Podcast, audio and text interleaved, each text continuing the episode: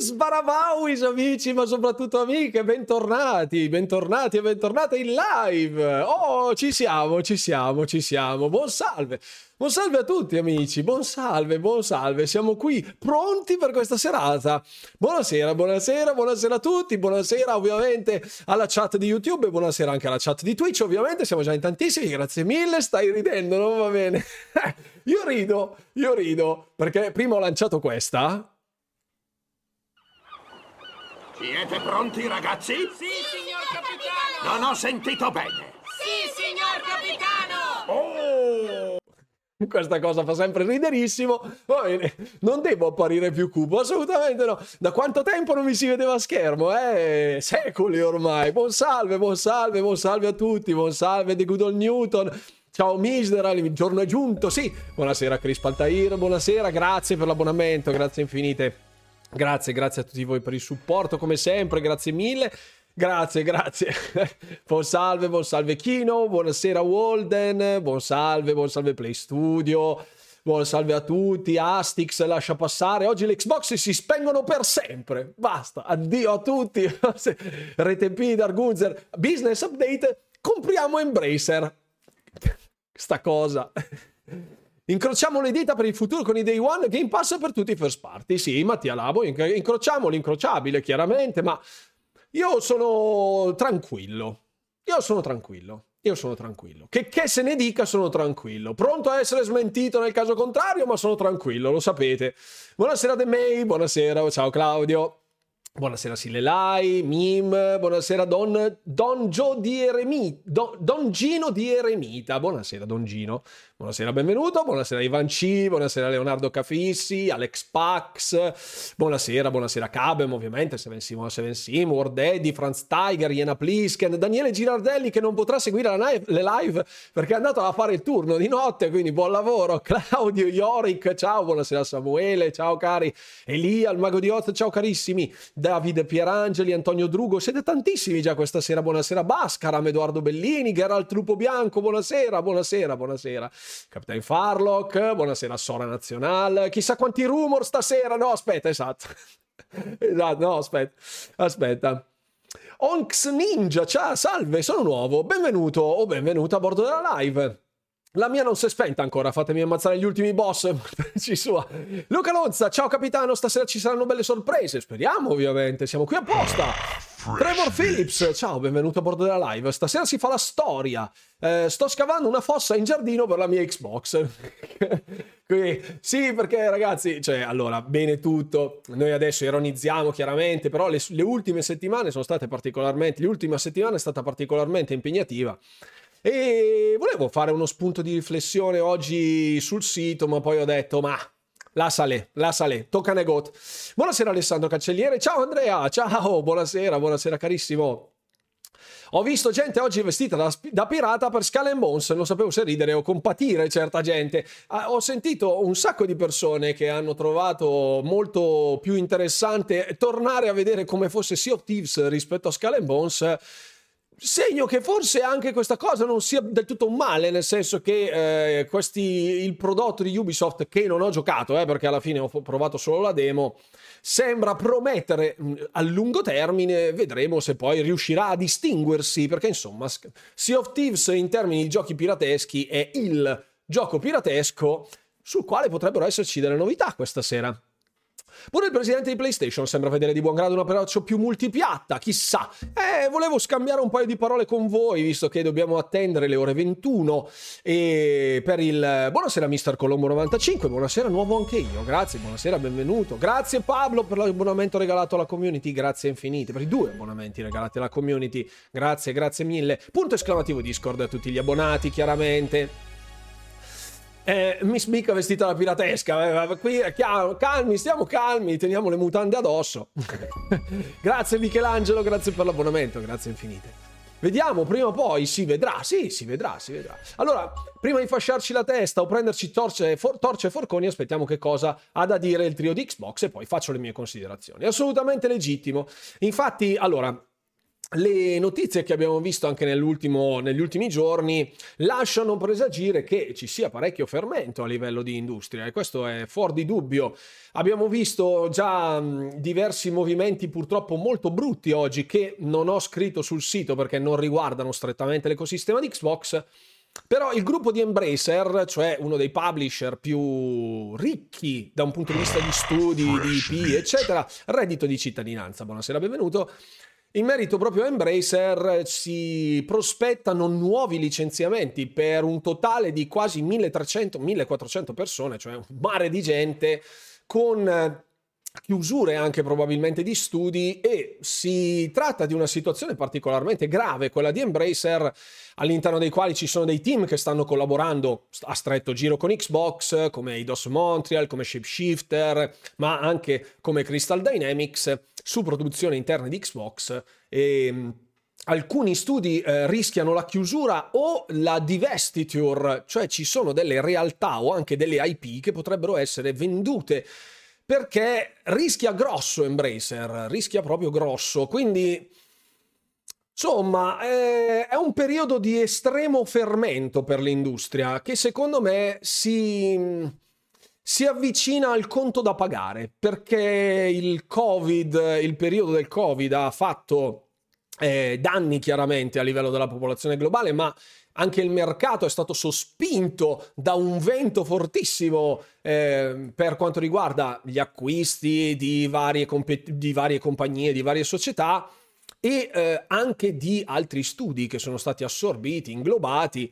E insomma questa spending spree, proprio una frenesia di acquisti, una campagna acquisti enorme fatta da tutti, Microsoft, Sony, Embracer, ma tantissime altre realtà, hanno minato il terreno sul quale camminiamo oggi, perché sembra proprio che costi di sviluppo e tempi di sviluppo comincino a essere non più sostenibili, anche dalle dichiarazioni di Totoki di PlayStation, il CEO, nuovo CEO di PlayStation, che vede di buon occhio un'apertura multipiattaforma di Sony, il che non significa che arriveranno i titoli su Xbox, ma che potrebbero essere lanciati in maniera completamente nuova, dei titoli PlayStation al day one su PC, che sarebbe una vera e propria rivoluzione, perché poi vorrò vedere tutti i giornalai che titolano: e allora qual è il motivo esatto per comprarmi una PlayStation per giocare la roba al day one se escono su PC, visto che è stato uno dei leitmotiv di questa settimana, no? Per quanto riguarda Xbox, è chiaro che costi e tempi di sviluppo comincino a presentare la fattura finale da pagare adesso, e anche PlayStation, che si prospetta per un anno fiscale 2024 molto pericoloso, cioè dove non ci saranno delle uscite di primo piano per quanto riguarda i franchise più noti. Questo è stato detto proprio direttamente dal CEO di PlayStation, il che significa che insomma al netto di sorprese anche Sony PlayStation, che non è soddisfatta dalle vendite delle proprie console, che ha rallentato il periodo di vendita, anzi nella dichiarazione proprio dicevano di un calo nei prospetti, ma soprattutto un qualcosa di insomma non particolarmente gradito alla compagnia nipponica, e insomma anche loro si trovano a fare dei conti con l'approccio che hanno sempre scelto finora, cioè vendere l'hardware con dentro le loro esclusive, e ora sta cosa non basta più e la console si avvia al suo periodo finale di esistenza, PS5, a detta dello stesso CEO. Quindi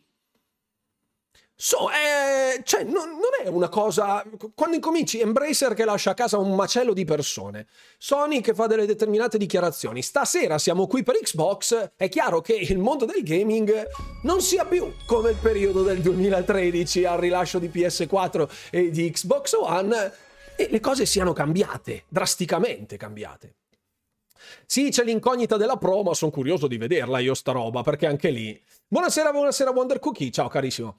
Il PC ora è ottimo sotto quel punto di vista, se fosse così ancora meglio. Sì, ma poi anche lì ragazzi, il discorso della mid-gen e tutte queste cose, ripeto, è un problema, nel senso...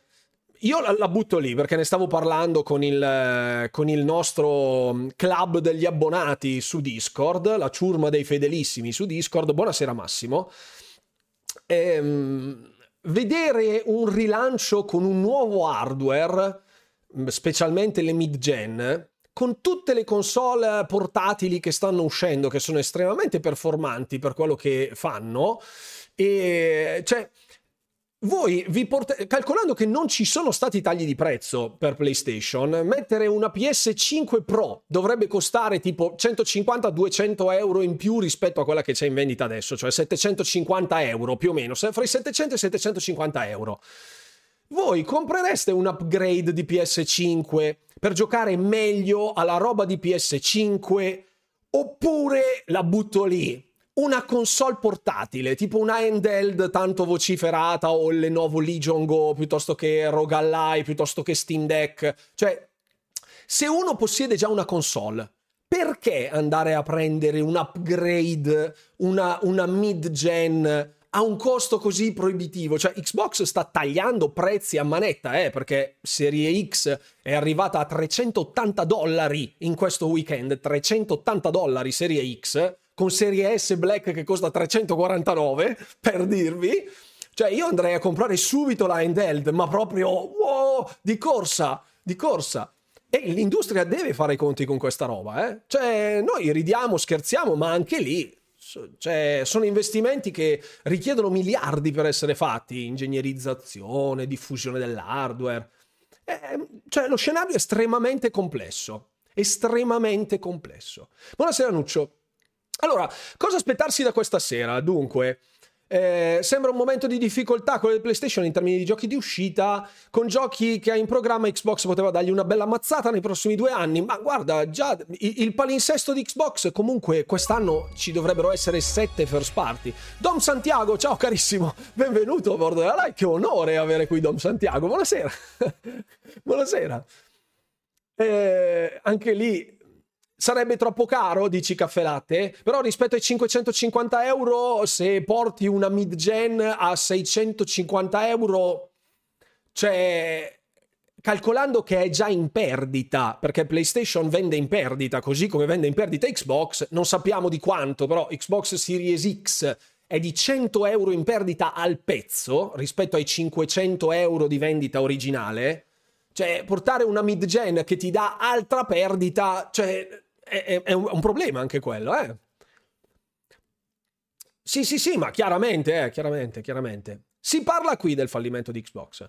Questa sera l'evento sarà solo audio, anche video. Allora, cosa aspettarci da questa sera? Stavo facendo appunto il punto della situation. Dunque, allora, l'evento di questa sera sarà un Xbox podcast che su YouTube viene trasmesso in formato salottino, cioè dove ci sarà un salotto solitamente presenziato da Jeff Rubenstein, uno dei facenti parte del team Xbox per i creator, quindi un social media man, un protagonista a livello di social media, ecco.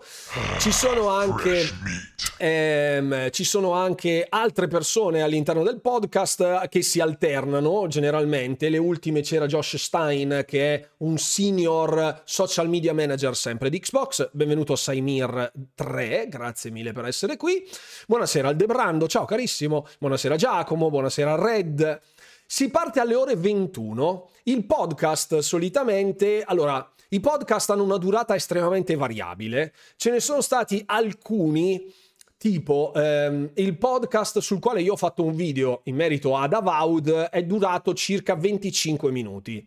Il podcast inerente al Developer Direct, cioè l'analisi extended del podcast, era durato 50 minuti circa. Altri podcast, come ad esempio quello, il Talking with the Creators, grazie mille Red, grazie per l'abbonamento caro. Il Talking with the Creators che c'era stato tipo un mesetto fa era durato 1.5 ore. Si alternano fra dei podcast estremamente brevi e dei podcast estremamente lunghi. Io credo che ci potremo attestare, dipende quali punti toccheranno.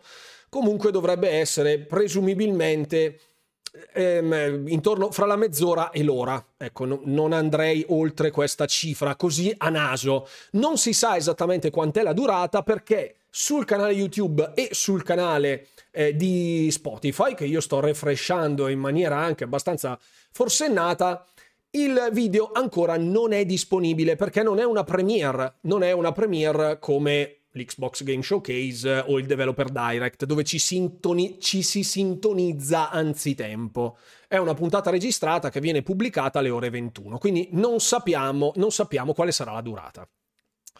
Buonasera Vicio, perché solitamente la durata viene carpita dalla premiere quando si va nella sezione del codice praticamente e si vede qual è quella che è la durata. Non è una premiere, no, ma non sono mai premiere i podcast, generalmente. Speriamo non si alzino il prezzo del Game Pass eccessivamente, staremo a vedere. Ho visto dozzine di sonari strapparsi i capelli per la dichiarazione del loro boss sui ricavi e le possibilità di appoggiarsi al PC. Noi ci dobbiamo strappare il pipino allora? Assolutamente no, Orbital Dropshock Troopers, ciao, grazie per essere qui. Oggi dovevi avere una giacca alla Mister Carisma, cioè con i brillantini, con le cose... con il gessato magari, con le cose eleganti. Non fa per me, io sono tagliato con la motosega. Non è in diretta, è registrato.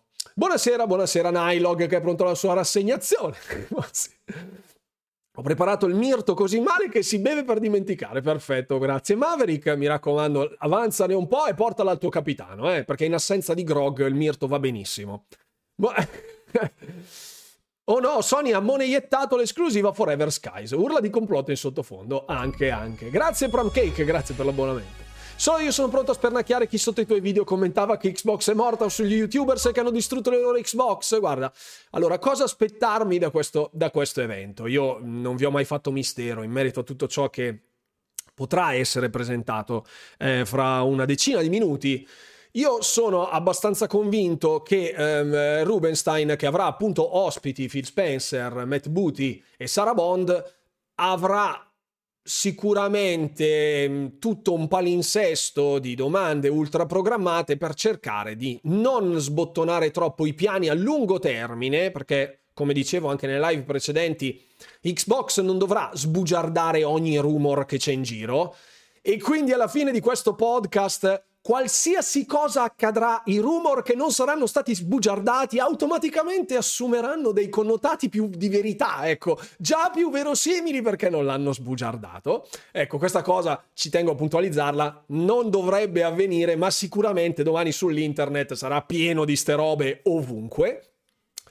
Credo che faranno il punto della situazione, almeno questo è quello che mi auguro, in merito al futuro dell'hardware di Xbox, che è una delle perplessità maggiori, anche se abbiamo visto e sentito da diversi report anche di giornalisti accreditati in merito a dei meeting tenuti proprio da Phil Spencer e da Sarah Bond all'interno dello staff di Xbox, dove Spencer ha rincuorato lo staff in merito ai futuri hardware che ci saranno, quindi Xbox continuerà a esistere come console. Questi sono rumor, cioè sono report con fonti non attendibili, quindi a tutto e per tutto sono rumor. E si è parlato del discorso delle esclusività e quindi di quali titoli diventeranno dei multipiattaforma. Abbiamo già visto diversi giornalisti anche attendibili come Stephen Totilo di ex Axios, ora di non mi ricordo come caspita si chiama la sua testata, dire in merito a Sea of Thieves e un arrivo su PS5 di Sea of Thieves. C'è gente che dice che arriverà anche su Switch.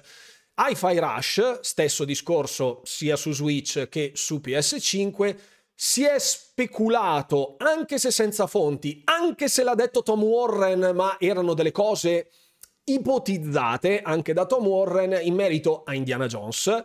Il rumor di Starfield in arrivo su PS5 è rientrato dopo che Nate the Hate, il quale diffuse il rumor, si rimangiò tutto proprio durante questa settimana, e quindi da wow, arriva PS5, boxari rosicate, adesso ci giochiamo anche noi, adesso è tornato il tram tram del ma sì, ma tanto Starfield fa schifo perché ha preso 83 di media su Metacritic. Quindi un doppio pesismo continuo, davvero. Una giostra, questa settimana è stata una giostra. È stata una vera e propria giostra. Non so come mai, però vabbè. Pentitevi, la fine è vicina.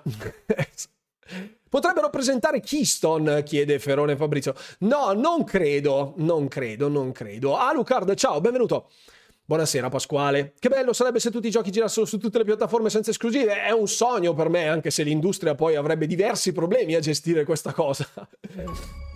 Ecco, in merito, grazie Elric, grazie per i 10 mesi. In merito a Starfield, io ripeto, l'ho già evidenziato in diversi video, la mia unica perplessità in merito a Starfield è che le dichiarazioni devono essere fatte in maniera trasparente. L'ultima dichiarazione ufficiale che abbiamo, quindi non i rumor di Nate the Hate o quegli altri pirla di Xbox Era e tutta la loro cricca, è detto da Aaron Greenberg, meglio noto come Aaron Verde Bergamo, amico mio, ciao caro, dove disse appunto che si trattasse di un'esclusiva totale Starfield, quindi non di un'esclusiva temporale. Nel caso in cui lo dovessero specificare, la fonte sarebbe attendibile al 100% e quindi nessuno potrebbe impugnare il tweet di Aaron Greenberg e fare una class action perché dice io ho comprato Xbox perché mi avete detto che usciva Starfield, cosa che da un certo punto di vista sarebbe perfettamente legale, cioè fare questa cosa. Quindi cioè, è chiaro che ti dicono sì, è disponibile solo oggi questa cosa, se la compri bene, se no sparirà per sempre, non l'avrà mai più, se il giorno dopo la trovi ancora in vendita tu puoi andare in tribunale. Funziona così. Tra tutti gli streamer online adesso per Xbox si sceglie sempre il migliore. Grazie mille anche al Bulldog, grazie infinite, grazie per i 2 mesi anche, molto gentile. Quindi andiamo a vedere un attimo. Salutiamo Aronne che ormai si sa che adora Aronne, sì, ciao Aronne, ormai siamo amici, ormai parliamo. Un giorno mi porterà anche lui a fare una grigliata in Rare e farò un reportage di quella miseria. Dovrebbe cominciarsi fra 8 minuti. Aaron ha detto che seguirà il podcast dal canale Twitch di Runewalker Official. Potrebbe non essere vero. Secondo me, dice Fabio, sarà un'enorme supercazzola scappellata a destra che ci lascerà con più domande che risposte, ma forse sono io troppo ottimista. No, allora io spero che faranno. Questo è il mio auspicio.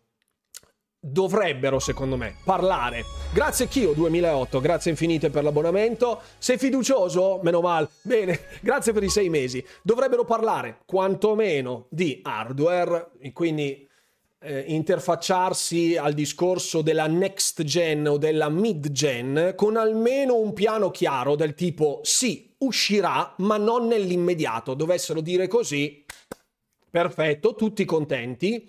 Potrebbero dire in merito al full digital, che sarebbe un valore aggiunto, che secondo me non avrebbe più un motivo di essere nascosto arrivato a questo punto. Quindi per me potrebbero dire comodamente full digital e magari buttare lì un device esterno che puoi ancora produrre e ottimizzare negli anni che ti separano dall'uscita della nuova generazione, con un lettore detachable, come dicevano, che si va ad applicare alla console e quindi si rende tradizionale, dove si possono leggere i vari dischi di gioco dalla OG andando in avanti. Poi sì, qua si parla anche addirittura di remastered. No, non credo. Poi dovrebbero dire in merito agli abbonamenti, quindi Game Pass, i titoli saranno disponibili sempre al day one, inclusi anche quelli di Activision Blizzard King, anche se non ci sono nozioni discordanti a quanto sappiamo. Un po' il tarlo del dubbio si è insinuato grazie ai rumor e ai cialtronazzi che l'hanno buttato in giro. Servirebbe una comunicazione ufficiale del tipo agli abbonati di Xbox Game Pass non cambierebbe nulla, i titoli saranno disponibili al day one sul pass, tutti, e poi ci saranno dei periodi di esclusività. In merito al periodo di esclusività, anche lì secondo me, grazie Luigi Anzio, grazie infinite, ciao, benvenuto. No, deve ancora iniziare. Io intanto sto refreshando in mantinente la pagina dei podcast per vedere se viene aggiunto l'episodio, però attualmente non c'è ancora nulla. Buonasera Serena, ciao, benvenuto. Game Pass appunto deve garantire agli utenti di Xbox, dell'ecosistema di Xbox, un accesso gratuito fra virgolette, cioè senza dover pagare il prezzo pieno della release al day one, e soprattutto al day one, perché sennò Cioè, buona parte dell'offerta di Game Pass ruota, evolve intorno al concetto di Day One on Game Pass, che è stato sempre sbandierato fino all'ultimo evento, quindi l'Xbox Developer Direct e all'Xbox Game Showcase di giugno del 2023. Tutti i trailer nuovi che sono stati presentati c'era scritto Play Day One on Game Pass, e quindi non dovrebbero esserci novità. Non dovrebbero esserci novità. Non toccate Xbox Game Pass, che sennò Don Santiago qua fa un casino, prende il gnasher direttamente. Prende il gnasher direttamente. Esatto, bravo, grazie. Grazie. Mi raccomando, graziami Dom, per cortesia. So che sei violento, non lo fai. Ma altro che mutande, assolutamente. Buonasera Eonel, 16°, ciao. Il martello dell'alba. Spero Filippo Spensieri non pronunci la fatidica parola multipiattaforma. Sicuramente ci sarà un'apertura in merito ai multipiattaforma, sicuramente. In merito alle esclusività temporanee, lì dovranno essere chiari. Cioè, i titoli first party arriveranno anche, buonasera Sanguamaro, arriveranno anche su altre piattaforme? Se dicono esclusiva totale, sarà esclusiva totale. Se dicono esclusiva temporanea, sarà esclusiva temporanea. Cosa che PlayStation sta già facendo da anni, dove c'è scritto Play it first on PlayStation, valido fino a ... perché poi arriva su PC. Abbiamo visto anche negli ultimi mesi che la finestra di esclusività console PlayStation è arrivata anche a pezzi di 3-4 mesi, quindi proprio delle micro esclusive temporanee. Quindi mi aspetto che anche Xbox faccia una mossa nel caso in cui voglia aprire ai propri first party, non tutti, per non fare un torto a nessuno, ecco, diciamola così, non tutti, ma i titoli che decideranno di rendere multipiattaforma, secondo me, devono essere chiari fin da principio per evitare fraintendimenti, perché adesso il dubbio si insinua su ogni cosa, ecco. Annunciano il remake di Prato Fiorito. Ho già la Deluxe in tasca, guarda. Qua subito. Buonasera Callo Z, ciao. È partito? È partito. Vostro bet? Duel.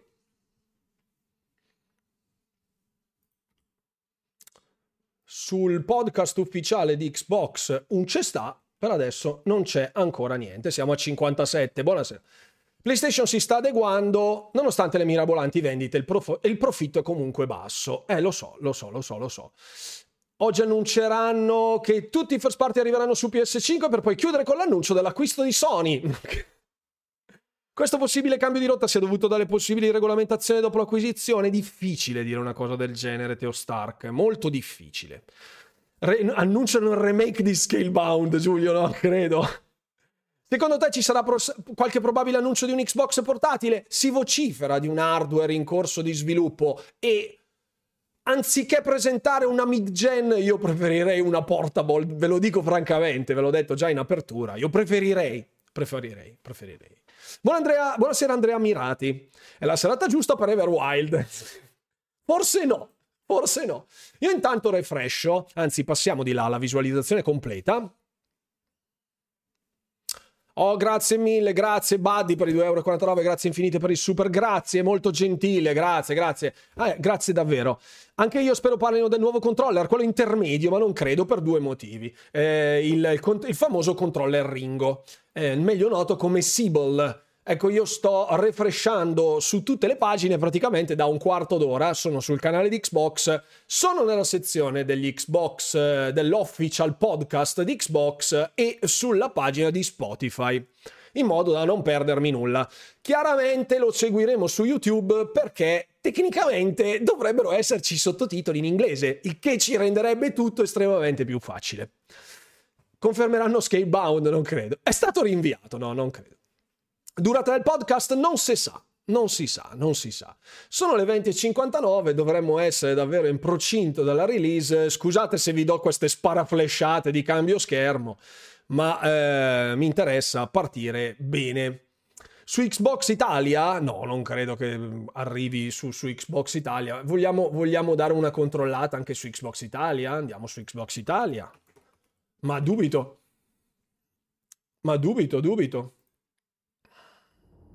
Vediamo, qua c'è il Developer Direct. No, direi proprio di no. Direi proprio di no. Grazie mille, Hokai, grazie mille, buona serata. Si fa zapping. Sì, sul canale di Xbox Italia non c'è assolutamente niente. Proviamo, ecco, lasciamolo qua in fondo che così almeno teniamo d'occhio. Grazie, bastonato all'alba. Durata del podcast 30 minuti, cap. Perfetto, grazie mille per l'annuncio, per l'avviso, grazie mille. Non è ancora disponibile, stiamo a vedere, sono le ore 21 e tutto va bene. Durerà 2 minuti, ci sarà Filippo a dire che è tutta un'enorme trollata. Ho come il dubbio che questa cosa sia vera. Vediamo, eccoci! Ci siamo, people. Allora, calma, gesso, ok? Calma, gesso. I sottotitoli ci sono in lingua inglese, quindi calma e buona visione a tutti voi. Pronti? Io mi incuffio, sangue freddo. Hello and welcome to the official Xbox podcast. I'm your host, Tina Amini, and we have a very special episode today, as you can probably tell by the fact that I'm joined by Phil, Sarah, and Matt. Welcome. And we're going to talk about some updates at Xbox. We want to talk about game exclusivity. Eccola. We want to talk about Activision Blizzard, now that they're part of our portfolio, how that might be an impact on Game Pass. Ottimo. And we want to talk about hardware, too, and how all of this fits into the strategy at Xbox. So ci siamo. Well, when we originally had planned for the show, starting back in December, I think we probably would have started with Activision Blizzard. Ouch. Maybe talked a little bit about the exclusivity with some of the news coming up, and then hardware. Okay. But we've had some. Sarebbero partiti con Activision Blizzard. So let's just go and tackle the exclusivity question. Parlano di esclusività. I know it's on the minds of a lot of people. We hear from the community, and that's important. Parlano dell'esclusività. Non ci sono in ITA i sottotitoli. We made the decision that we're going to take 4 games to the other consoles. 4 giochi sugli altre console. Just 4 games. Not a change to our kind of fundamental exclusive strategy. Nessun cambiamento per la strategia delle esclusive. Decisions for some specific reasons. We make every decision really with the long-term health of Xbox in mind. Okay. And long-term health of Xbox. Lungo termine. Growing platform. Molto bene. Performing, building the best platform for creators, reaching as many players as we can. We're always looking to learn as a leadership team and to grow. And we think this is an interesting point in time for us to use what some of the other platforms have. Ci saranno 4 esclusive che arriveranno su altre piattaforme. 4 esclusive. 4 titoli. Hi-Fi Rush, Sea of Thieves. The teams that are building those games have announced plans that are not too far away. Ok, non li rivelerà ancora. Non rivelerà i titoli oggi. So, I don't want to take anything away from those teams. Avviseranno loro. So I won't be talking about the titles specifically, but I think when they come out, it'll make sense. Can we say if either of those titles are Starfield or Indiana Jones? Attenzione. They're not Starfield or Indiana Jones. What was the criteria in how the team was thinking about selecting those? Starfield e Indiana Jones non arriveranno su altre piattaforme. Non arriveranno. Right now, because the fundamental decision driver for any decision that we make, anything we're going to talk about today, is calma ragazzi, calma. Un punto per volta. Un punto per volta. Esatto, Fabio. Esatto. Un culo ai giornalai maledetti. Straccioni maledetti. Exclusive games that are exclusive to one piece of hardware are going to be a smaller and smaller part of the game industry. And that's not some great insight, because if you look at the last 10 years and what the biggest games are today, it's a natural place. Whether it's one console and PC, multiple consoles, mobile console and PC, you see big games landing on multiple platforms. Ok, si vedono giochi che arrivano su altre molte piattaforme, quindi è giusto, secondo la loro visione, che arrivino multipiattaforma, ma non saranno Starfield e Indiana Jones. Hanno detto chiaro, dritto. Prossimo che mi dice che la comunicazione Xbox fa schifo, gli do una testata. Games that kind of first iterations of a franchise that have reached their full potential, I'd say, on Xbox and PC. There's always franchises that we obviously want to continue to invest in. Part of having the ability to continue to invest is that the businesses behind those franchises continue. We think it's important to be service-based teams that have communities behind them, that they can have confidence that they're going to exist in the future. So two of them continuerà a esistere Xbox nel futuro. Will end up on other platforms and give us the ability to continue to invest in them. We think that's great for the business and great for the community. Ok, giochi multipiattaforma incentrati sull'approccio multigiocatore. Were never really meant to be built as kind of platform exclusives and all the fanfare that goes around that. Okay. But gli altri due titoli really wanted to go build that we love supporting creative endeavors across okay. our studios regardless of size. And as they've realized their full potential on Xbox and PC, we see an opportunity to utilize okay. the other platforms. Titoli minori, se vogliamo. Due saranno titoli minori. Pentiment e Hi-Fi Rush, sicuro. Future iterations of those, so sequels to those, or just other games like that in our portfolio. And when we don't damage Xbox and we can grow our business using what other platforms have and to help us with that, we're going to do that. And that's really the story behind these four games. And last thing I'll say, looking forward, you know, I think there are, sono 22 minuti, quindi easy. Story for us of introducing easy. Poi facciamo il resto. On other platforms to get them more interested in Xbox. Il cavallo di Troia, si porta un titolo interessante altrove there, so e poi si genera interesse nei confronti degli studi di Xbox. Non prendetelo come un segnale che tutto arrivi su multipiattaforma, l'ha detto chiaramente, ok? C'è scritto.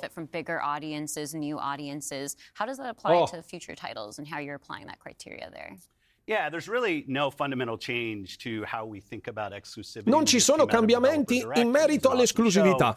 A quello che pensano in merito all'esclusività. Quindi sereni. So it's this kind of we're really focused on a couple platforms and what's going to show up there. Okay. But our key of play the games you want with the people you want anywhere you want when everybody plays we all win. These have been part of our strategy for years and will continue to be. Bene. Our focus is on bene, grazie Filippo, grazie. Che regalo. And how do we grow Xbox as part of that?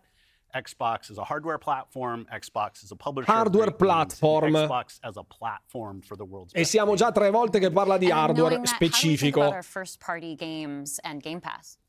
Yeah, well, to build on ecco Matteo Bottino. One thing I would add, as you were talking about growth, is just that we've sort of seen this inversion over the last 5 years where it used to be that the platform was the biggest thing. That's right. And the games would sort of tuck in within the platform. Today, big games like a Roblox or a Fortnite can actually be bigger than any one platform. Giusto. And that really has changed the way that we think about things. So in the midst of all that, I think we at First Party can come back to sort of some core principles. First, that all of our games will be on the Xbox platform. Tutti I titoli saranno. All of our games will go on Game Pass on day one. Game Pass, third, tutti. We know that Game Pass will only be available on Xbox. So there's sort of starting points for us. Attenzione alle parole. There are games today that you can play that only can be found on Xbox. And at the same time, we want to bring more of our games to more players. So we're going to continue to look at that. Kind of moving aside, though, from some of those and thinking more about what does it really mean for the player, to me, the two key things are cross-play and cross-save. Those things allow us to deliver on the promise of Xbox, which is play with your friends where they are, play on the devices you want, anywhere, play the games you want. Cross-save e cross-play. Only possible at a practical level when you know that your saves and your player are going to be able to move across all those parts. Mi aspetto una lista di tantissimi commenti di scuse io prossimamente. There still will be some games that don't. As we bring more teams into the Xbox family, there's some catch-up to do as we get there. But that crossplay e cross save. It's so fundamental to what we're doing, and I think is something that we as First Party get such a good benefit from being so close to. Come se gongolo. Yeah, absolutely. And that's one of the things, like you said, all of our games are always in Game Pass, and so I'm excited to announce, you know, with the coming together that we had with Activision Blizzard King, that Activision and Blizzard games are coming to Game Pass. Starting with Diablo 4 on March 28th, 28 marzo super, arriva Diablo 4. 28 marzo. And it's all Diablo part of 4. Our commitment to make Xbox, the Xbox experience and the games that we build. Così si deve fare. Così si deve fare. 34 million Game Pass members can all enjoy the fantastic experience of Diablo 4. Can you come back to the point, Phil, you mentioned at the top, this isn't really a change in strategy for us. Can you recap for me how it isn't? Yeah. I thought both Matt and Sarah did a really nice job of talking about what we're doing on Xbox. Così si deve fare. Così. Muti. You know, if you take a platform feature like Xbox Play Anywhere, which has been a promise that we've made on our first-party games, that you can buy our game once, you're going to play across Xbox and Windows. I think we're the only platform that does this. That makes it possible for you not only to play with your friends wherever they are, but to know that you actually have multiple entitlements to the game. Benvenuti. I think that's a technology I would love to see applied to more platforms. But it is this view that people are going to play Xbox in multiple places. Whether it's play the games you want with the people you want, anywhere you want, whether it's del cloud. Community in cloud, whether it's when everybody plays, we all win. Like we've had different taglines, different strategy, kind of words that we've used, but always with this view that Xbox is a platform for creators who want to reach the most players. Our investments in xCloud, our investments in franchises like Minecraft and other large franchises so that we learn how to build those. This has been a strategy that we've been on for, I'd say, a decade. It's not about one device. It's not about games in service of a device. But rather, the devices that people want to play on should be in service of making the games as big and popular as they possibly could be. Molto bene. Because really, a healthy creator community on Xbox, a healthy creator community in gaming all up, is the thing that all of us players should be voting for. Because that's the thing that will lead to the best long-term success and growth in this industry. Ottimo. And my understanding, just from listening and learning from you three over the past few weeks, just understanding what's happening with Xbox, we see trends with player behavior where people are playing on multiple devices. That is the reality. And we have put some games out on multiple platforms before. So my understanding is that that's been good for players. How does that come back to the business with all of that in mind? Parlando del business per i multipiattaforma. Business per i multipiattaforma.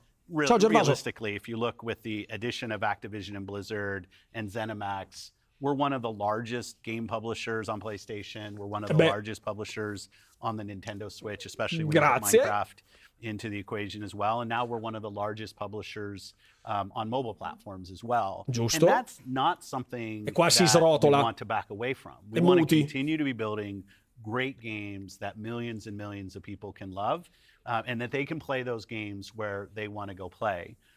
But we do understand the business success that Xbox has to have. Us as leaders in this business, the system today, the system that all companies that we play video games from is a world of you got to be growing your business. Growth in our Xbox business is critical to the long-term health of Xbox. La salute a lungo termine di Xbox.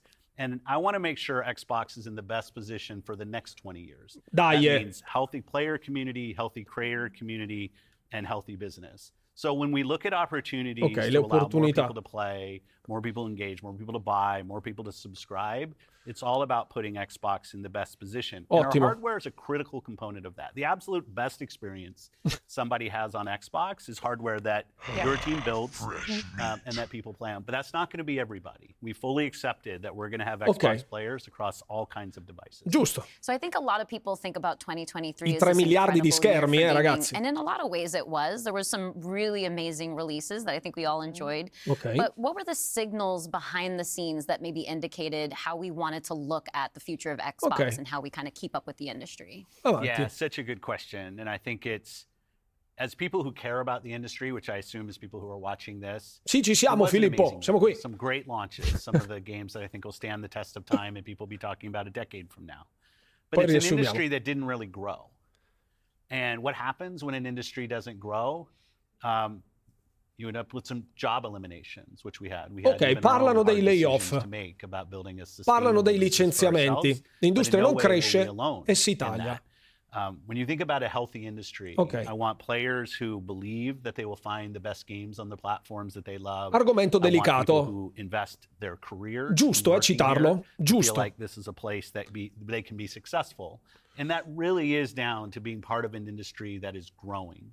If you listen to Lisa Su, the AMD CEO, she'll say that AMD-powered consoles are likely to decline in 2024. Attenzione. I think there's an amazing set of games coming in 2024, but if we don't get to growing as an industry, the industry will struggle.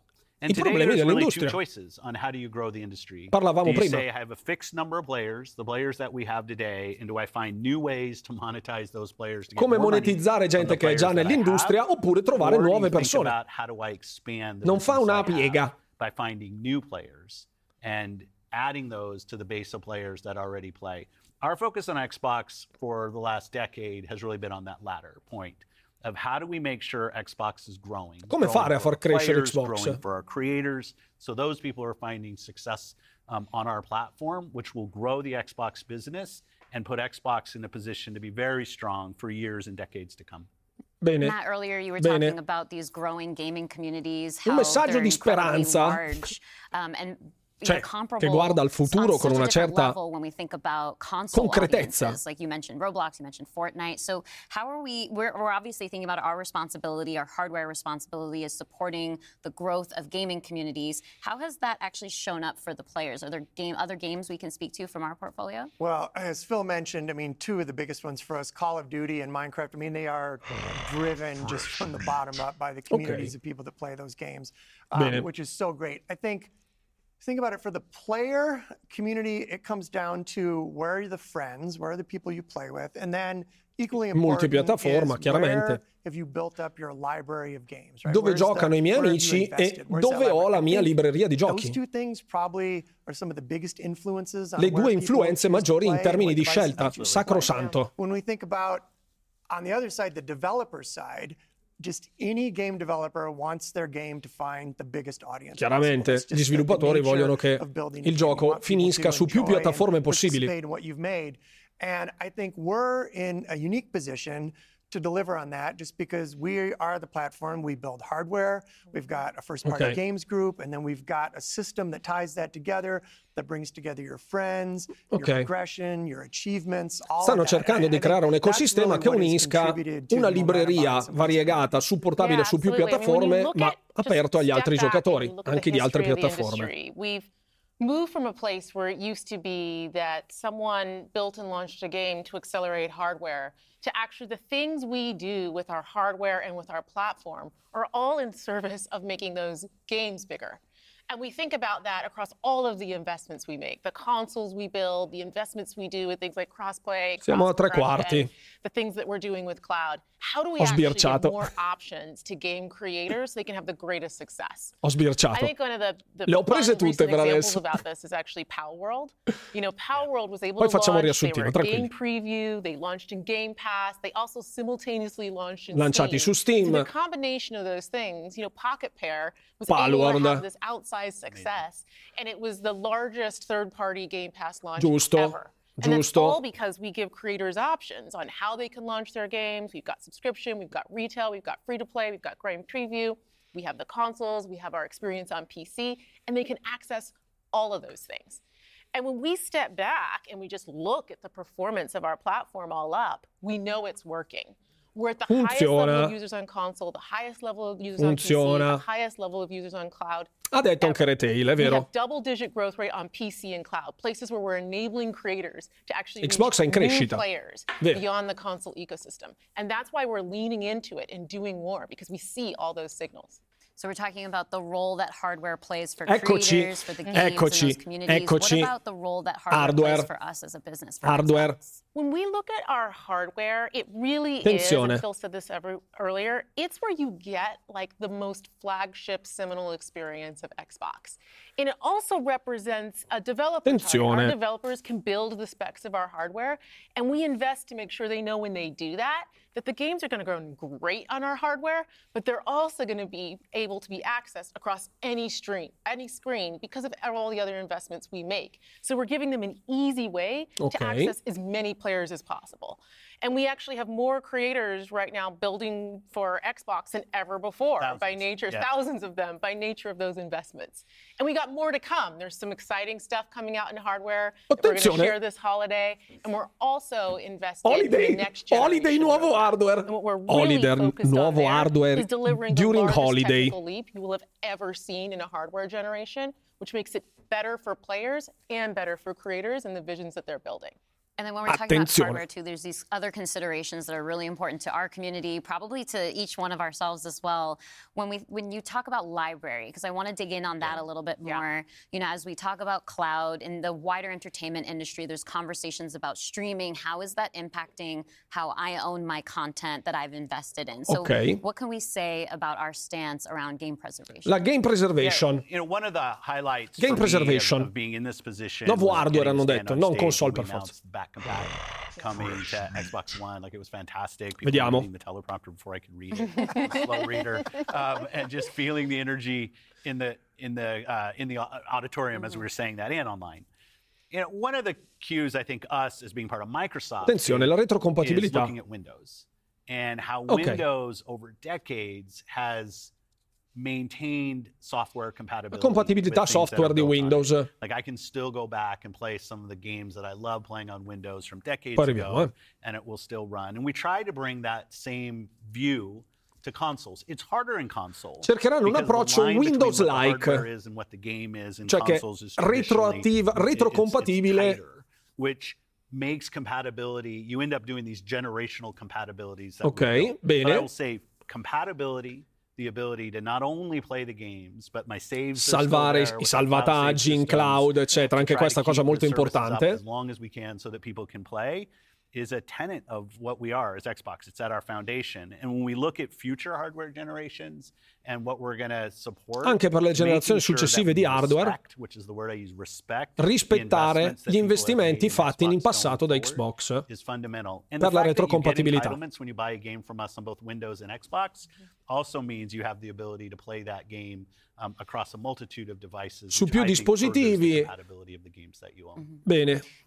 Retrocompatibilità e compatibilità attraverso l'hardware. Pretty much covered all of the elements, but if you could break it down for me. You know, when you play on Xbox, what we're saying is you're playing on a platform where you know the biggest games in the world are always going to be. Giusto.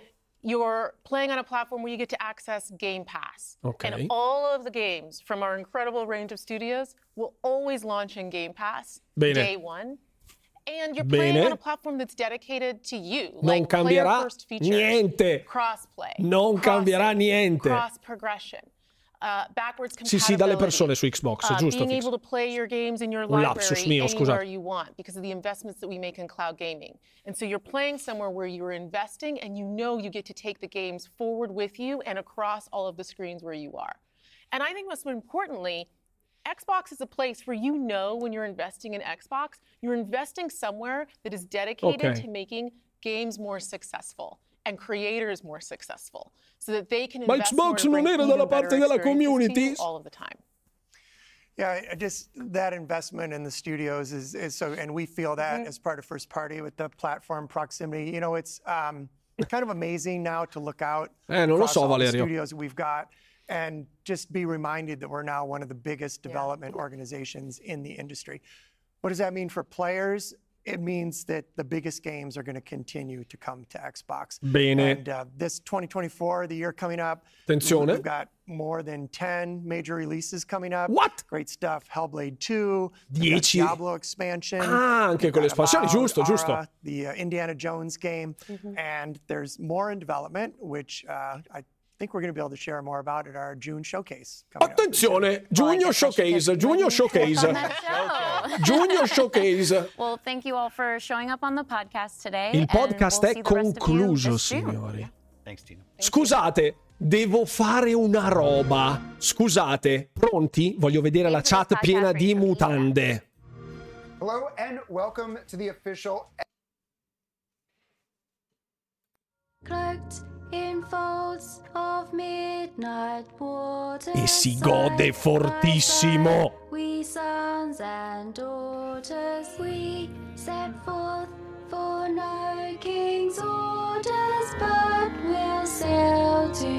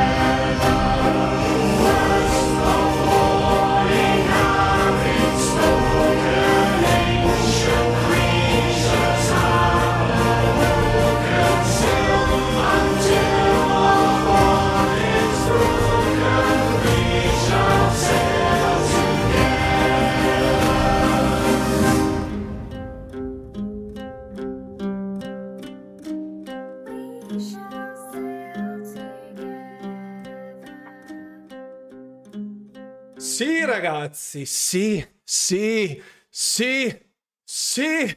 oh grazie a tutti per le super mutande, grazie mille, grazie a tutti, grazie. Allora, come si sta adesso? Dai, ditemi come si sta adesso, dopo 2 settimane a falciarmi i maroni, ditemelo come si sta adesso, dai, oh. Grazie, oh, mi sento meglio, mi sento davvero molto meglio, andiamo a smutandare, allora, calma, allora, calma, adesso facciamo un riassuntino, facciamo un riassuntino per tutti coloro che non c'erano. Ovviamente grazie mille a tutti coloro che si sono abbonati, che sono entrati nel canale, che hanno seguito l'evento con noi, grazie mille. Adesso poi lo rimettiamo con calma, così almeno ci mettiamo tranquilli. Oh, questo video va messo in TV ogni ora perché... allora, oh, ho perso un pezzo, hanno detto 34 milioni di Game Pass, sì, mi è sembrato di leggere anche a me, 34 milioni. Allora, calma, torniamo al punto. Grazie infinite, grazie a tutti coloro che si sono abbonati, grazie per gli abbonamenti, grazie Marco per i 5 abbonamenti, grazie per i beat, Kai, Emil, lascia passare, grazie davvero a tutti, grazie Bastonato all'alba, grazie a tutti, Mr. Spike Lee, grazie a tutti. Grazie. Oh sì, ma stai calma, ciao carissima, è da un pezzo che non ti vedevo, ciao. Buon salve a tutti. Allora, andiamo per punti, che così almeno ce lo riprendiamo con calma. Ero impegnato, mi sono perso l'uscita di Starfield e Indiana Jones su PS5, esatto. Allora, chi ha venduto la console indignato dopo i rumori, Team Dog, Tom Warren, Jazz, Grab, eccola appunto, allora... Allora, sì, in effetti 34 milioni mi sarei aspettato di più, francamente. Probabilmente anche questo è parte della strategia a lungo termine. Grazie Sogno, grazie davvero a tutti coloro che si stanno abbonando, davvero siete fantastici, non so davvero che dire, grazie. Parlami di nuovo questo hardware, sto facendo l'elicottero. Il 28 marzo arriverà Diablo su Game Pass, quindi il primo titolo ufficiale di Activision Blizzard King. Non sarà rilasciato il 6 giugno come pensavo io, ma molto prima, il 28 marzo. Anche io mi sarei aspettato di più di 34, sì, è vero. Allora, calma. Mi aspetto migliaia di dimissioni, gente che va a spalare cacca in cascina da domani, ma magari che era il trupo bianco. Purtroppo questi qui ce li ribeccheremo ancora, ma tranquilli, perché ho segnato tutto nel taccuino nero del vostro capitano.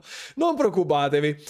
Potrebbe essere il tuo record di spettatori YouTube su Twitch. Non so quanti ce n'erano su YouTube, però il mio record per adesso è fermo a 620. Call of Duty non ancora. Sto vedendo fegati scoppiare dalla gente che sperava il fallimento di Xbox. Allora ragazzi, questo il mio appello alla community che molti hanno giudicato patetico, alla fine è servito. è servito. Allora, calma. Ma sono delusi dal podcast, dici Antonio Guarino, gli altri canali, non so che podcast abbiano visto, o non so se forse conoscano Xbox così come la conosciamo noi, che siamo qui in questo momento a esultare per una riconferma che tutto ciò che abbiamo avuto fino ad oggi noi abbonati di Xbox, noi utenti di Xbox, resterà immutato. I titoli al day one sul Game Pass ci saranno tutti, i first party di Xbox ci saranno tutti al day one sul Game Pass, le esclusività, ci sarà la stessa, lo stesso approccio all'esclusività in merito ai titoli di Xbox, con l'apertura ad alcuni titoli, 4 hanno detto, anche se non si sono fatti i nomi specifici perché verranno rivelati dai team quando sarà il momento, ma la signorina Amini, l'intervistatrice appunto di questo podcast, ha chiesto specificamente in merito all'esclusività di Indiana Jones e di Starfield, e Phil Spencer ha detto no, quelle sono esclusive di Xbox. Quindi sia l'ipotesi paventata da Tom Warren che ha messo 86 mani davanti, sia quei maledetti straccioni di Xbox era, mortacci vostra, se mi state ascoltando, mortacci vostra, non è vera. Quindi la parola del nostro Aronne Verde Bergamo, che spese in quel di Twitter nel lontano 2023, è ancora valida. Quindi muti e basta. E fine. Diablo 4, Umberto, arriverà il giorno 28 marzo su Game Pass, primo titolo, la verga di Aronne, esatto. Poi sì, il toto multipiattaforma vedremo. Comunque dovrebbero esserci 2 esperienze minori, fra virgolette, e 2 esperienze più dedicate a quello che è l'approccio multiplayer, di quello che mi è parso di capire. Ecco, qua c'erano i vari interventi. Poi comunque troveremo tutto. Anzi, ecco, lo rimettiamo anche di là così almeno lo rivediamo. Ecco qua. Eccoci. Non si dice più signorina, perché è offensivo dire signorina adesso, me lo sono perso. Ok, allora vi prendo i... Ecco. I don't want to take anything away from those teams. Qui parla di 4 titoli che verranno annunciati. Ecco, ve lo metto full screen che così si vede anche bene. Tina Amini che dice Starfield e Indiana Jones...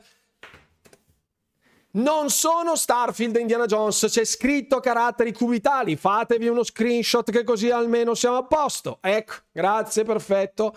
Ecco, non sono Starfield e Indiana Jones. Qual è stato il criterio di scelta per la selezione di questi 4 titoli?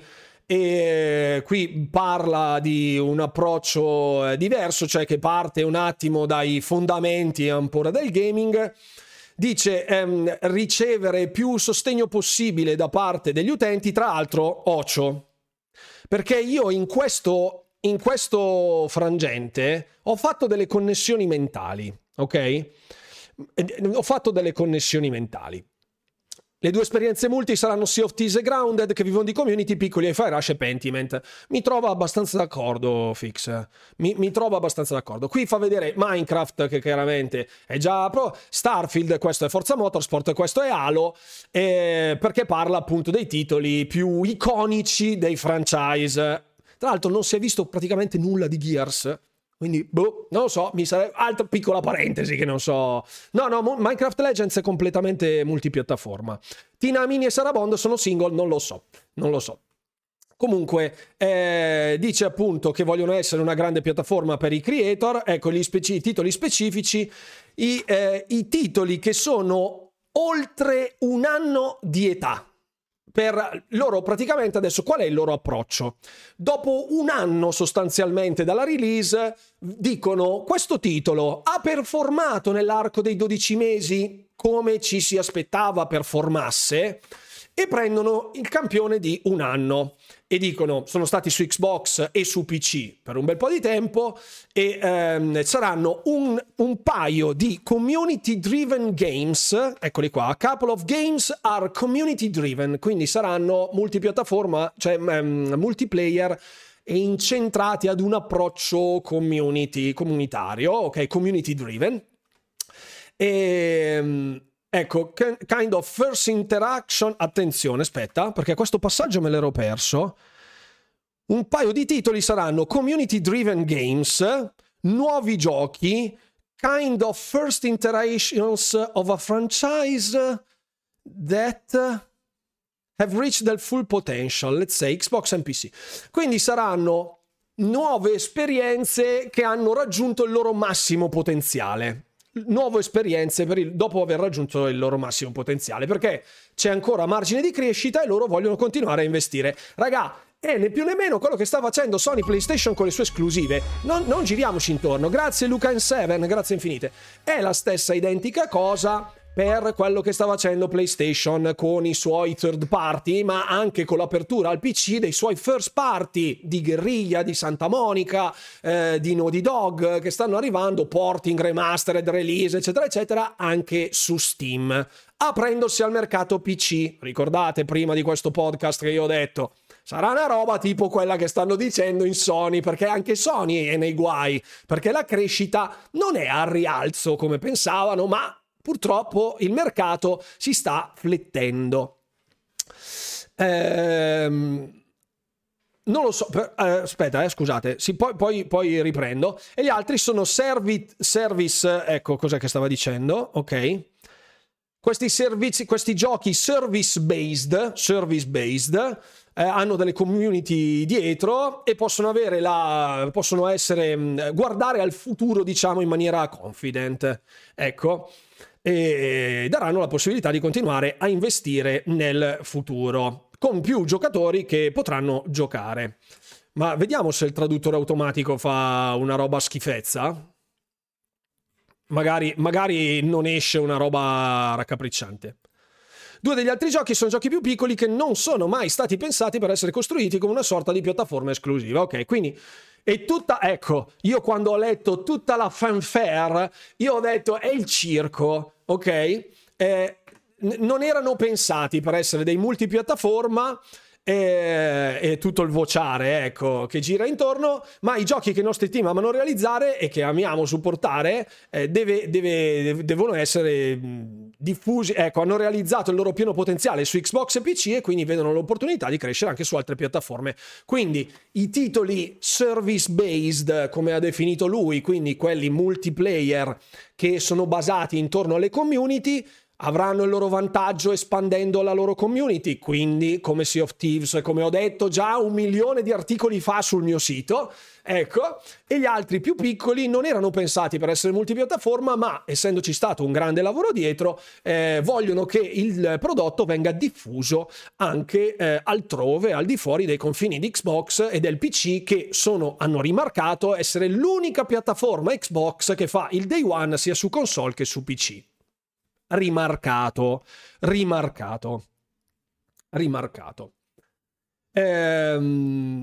cosa che dirò guardando al futuro, Sotto deve uscire anche su PS5, manca carne da macello. Teso c'è su PS5, sì, The Elder Scrolls è multipiattaforma, e li useranno, guardate, ecco, portare, ecco, penso che ci sia una storia interessante per noi sull'introduzione dei titoli, dei franchise di Xbox ai giocatori su altre piattaforme. Attenzione, per farli interessare di più a Xbox. Allora, e qua dobbiamo andare ad aprire il solito vaso di Pandora, raga. Perché Xbox non cresce? Perché nell'immaginario collettivo PlayStation uguale videogiochi. Hanno il Game Pass, hanno il Play Anywhere, hanno il Quick Resume, hanno una console potente tanto quanto PlayStation, hanno 50 studi, c'hanno Call of Duty, c'hanno Diablo, c'hanno titoli terze parti multipiattaforma giganti che hanno fatto milioni e milioni di utenti nel corso delle decadi, se non riescono a vendere le loro console nonostante questo, l'unica è portare piccole perle su altre piattaforme per far interessare per interessare la gente che non conosce Xbox a entrare nell'ecosistema, il famoso cavallo di Troia, quello di cui abbiamo parlato per una settimana. Sì, credo di sì, ovviamente, già sta, se no non sarebbe sensato, ecco. Non prendetelo come un segnale che tutto stia arrivando, ecco, anche questo l'ha detto chiaramente, che nel momento in cui arriveranno dei titoli su altre piattaforme, titoli first party oggi esclusivi di Xbox e PC, nel momento in cui arriveranno su altre piattaforme, questo non sarà segnale che tutto il catalogo verrà distribuito su PlayStation, perché davvero, cioè, questa cosa mi sembra un messaggio per dei rincoglioniti, però serve fare questa roba perché altrimenti domani l'internet sarebbe, cioè sarà sicuramente comunque gente che lo dirà, sarà pieno di sospettini del ma si fermeranno a 4? Non è che è solo l'assaggino per poi portarli tutti? No. Ecco. Oh, ecco fatto. Non lo è, e poi impareranno ai loro punti, perfetto. Qui parla appunto come si applicherà appunto ai titoli futuri, come verranno applicati questi criteri di scelta. Non c'è davvero alcun cambiamento fondamentale in modo a cui pensano all'esclusività. Quindi è stato uno spettacolo fantastico, eccetera, eccetera. Accessibili a centinaia di milioni di persone. Siamo concentrati su un paio di piattaforme e su cosa apparirà lì. Basta la nostra chiave per giocare ai giochi che vuoi, con le persone che vuoi, ovunque tu voglia, quando tutti giocano tutti vinciamo. Perfetto, è il loro motto, la loro strategia che fa parte da anni. Giusto, rimarcano quello che è stata la loro strategia e la scelta in merito al futuro non è una cosa in automatico che avverrà, ma per adesso ci saranno questi 4 titoli, più in là sarà quello che sarà, cioè, e diamo al capo quello che è del capo, grazie. Come possono far crescere Xbox in questo momento? Xbox come piattaforma hardware, come publisher, eccetera. Qui parlava dei first party, ecco, ciò che noi di first party possiamo tornare ad alcuni principi fondamentali, hanno garantito, rimarcato a caratteri cubitali che tutti i nostri giochi saranno sulla piattaforma Xbox. Quindi non ci saranno dei titoli di Xbox Studio che arriveranno su altre piattaforme e non su Xbox, perché anche sta roba è stata ventilata, ma davvero una cosa incredibile. Ci sarà una moria di presunti insider su X, guarda, io domani mattina riderò tantissimo. Sappiamo che Game Pass sarà disponibile solo su Xbox, quindi anche su altre piattaforme non arriverà il Game Pass, cosa che avevano già detto anticipatamente in partenza. Ci sono giochi che poi possono essere trovati soltanto su Xbox. Vogliamo portare più dei nostri giochi, cioè a più giocatori i nostri giochi, continueremo a monitorare la situazione mettendo da parte alcuni di questi, pensando di più cosa significa veramente per il giocatore, le cose fondamentali, il crossplay e il cross save. Quindi l'esperienza che avete sui vostri titoli first party sarà la stessa, cioè potrete giocare allo stesso modo con giocatori attraverso altre piattaforme, quindi il crossplay, cosa che non è scontata, e il cross save, quindi i salvataggi saranno condivisi attraverso le varie piattaforme. Non ha detto i nomi. Sono schifati dall'evento?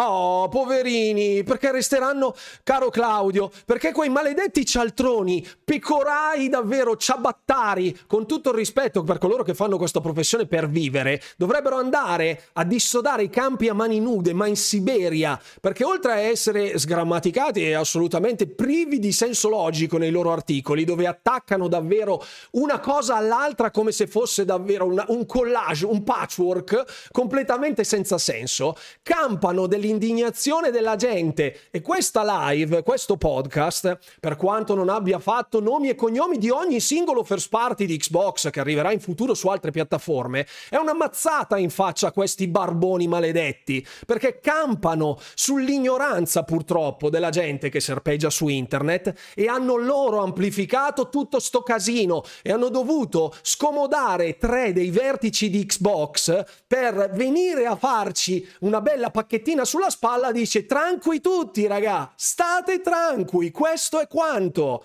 Quindi sti straccioni maledetti per me domani mattina dovrebbero alzarsi alle 4, andare a lavorare in fonderia un bel turno di 12 ore, vedrai che poi gli passa la voglia di fare i fenomeni. Oh, e che cacchio, guarda, mi metto pure la benda, va. Ecco fatto.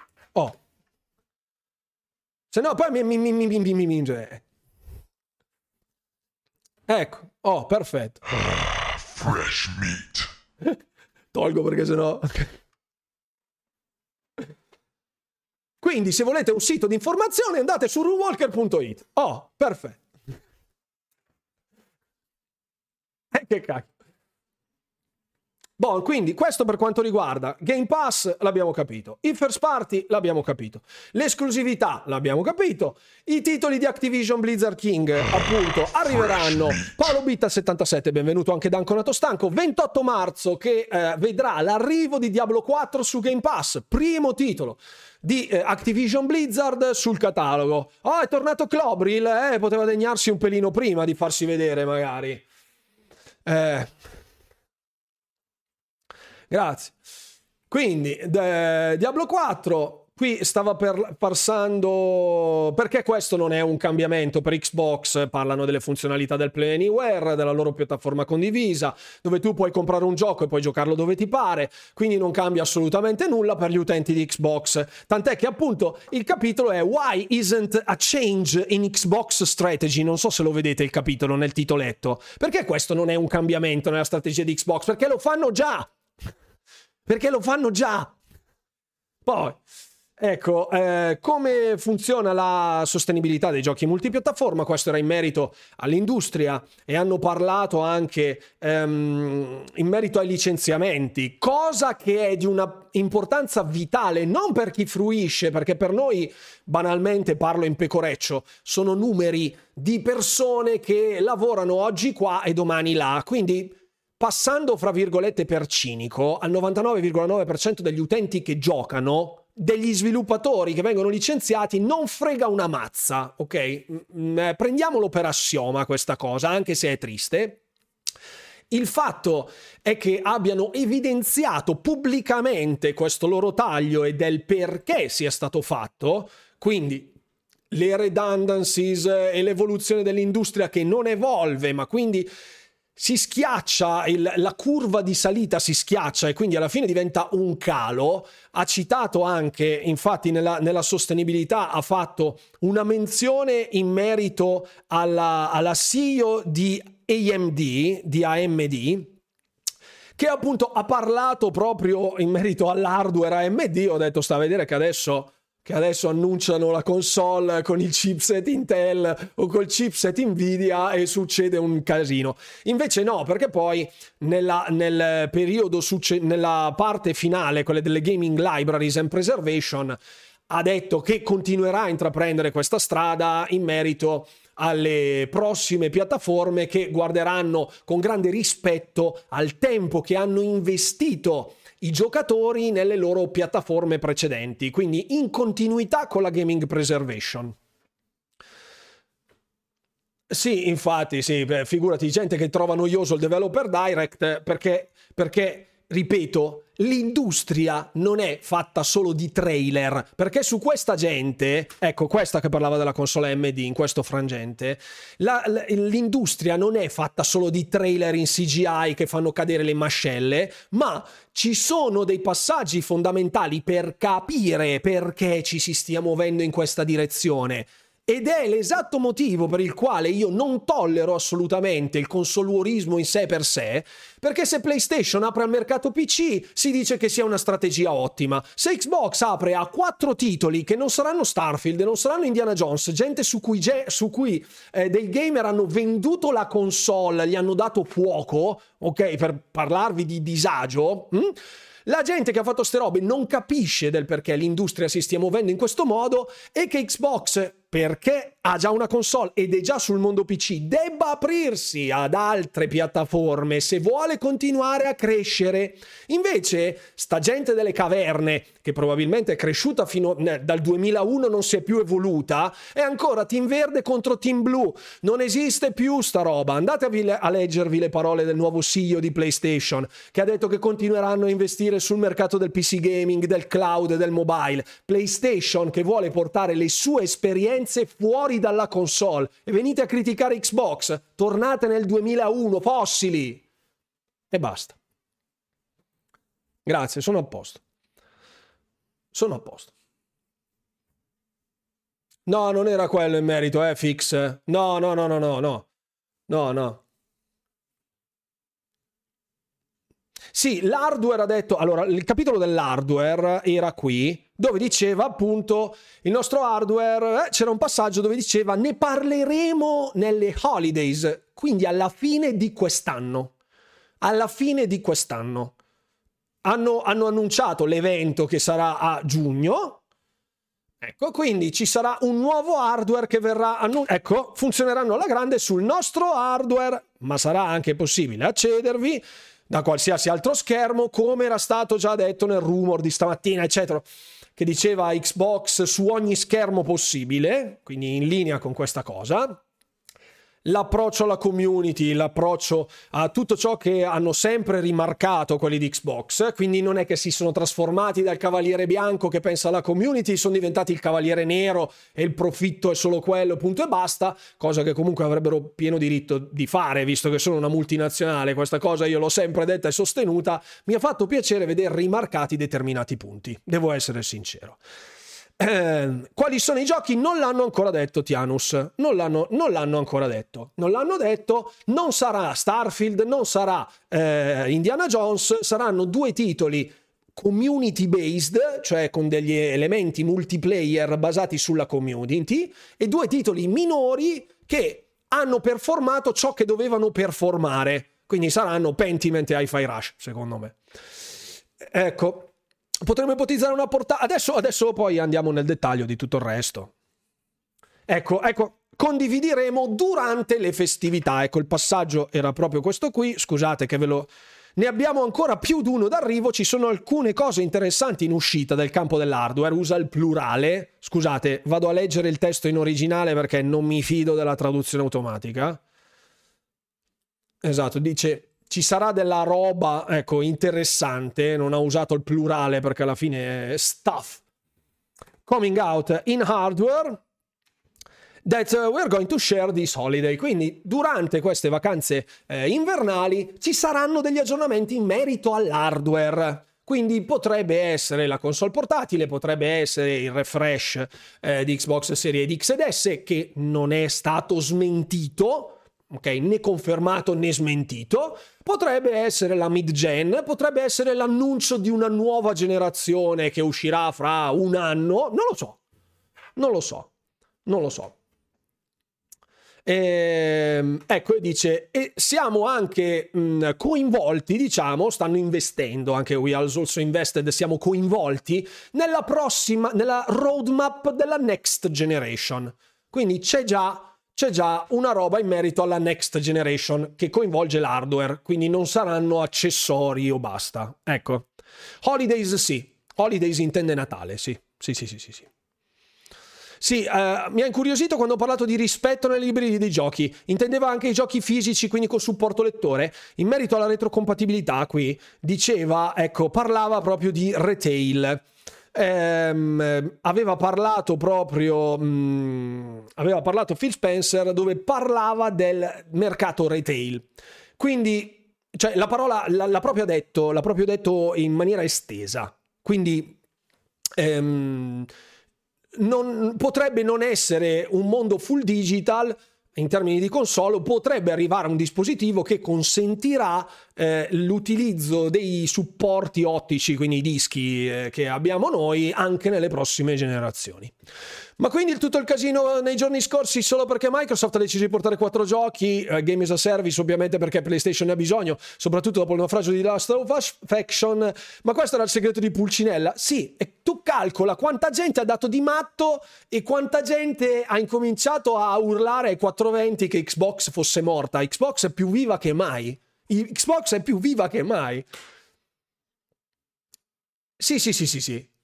Hardware, hanno parlato di un nuovo hardware che riveleranno durante il periodo delle delle vacanze e che abbiano una roadmap per la next gen.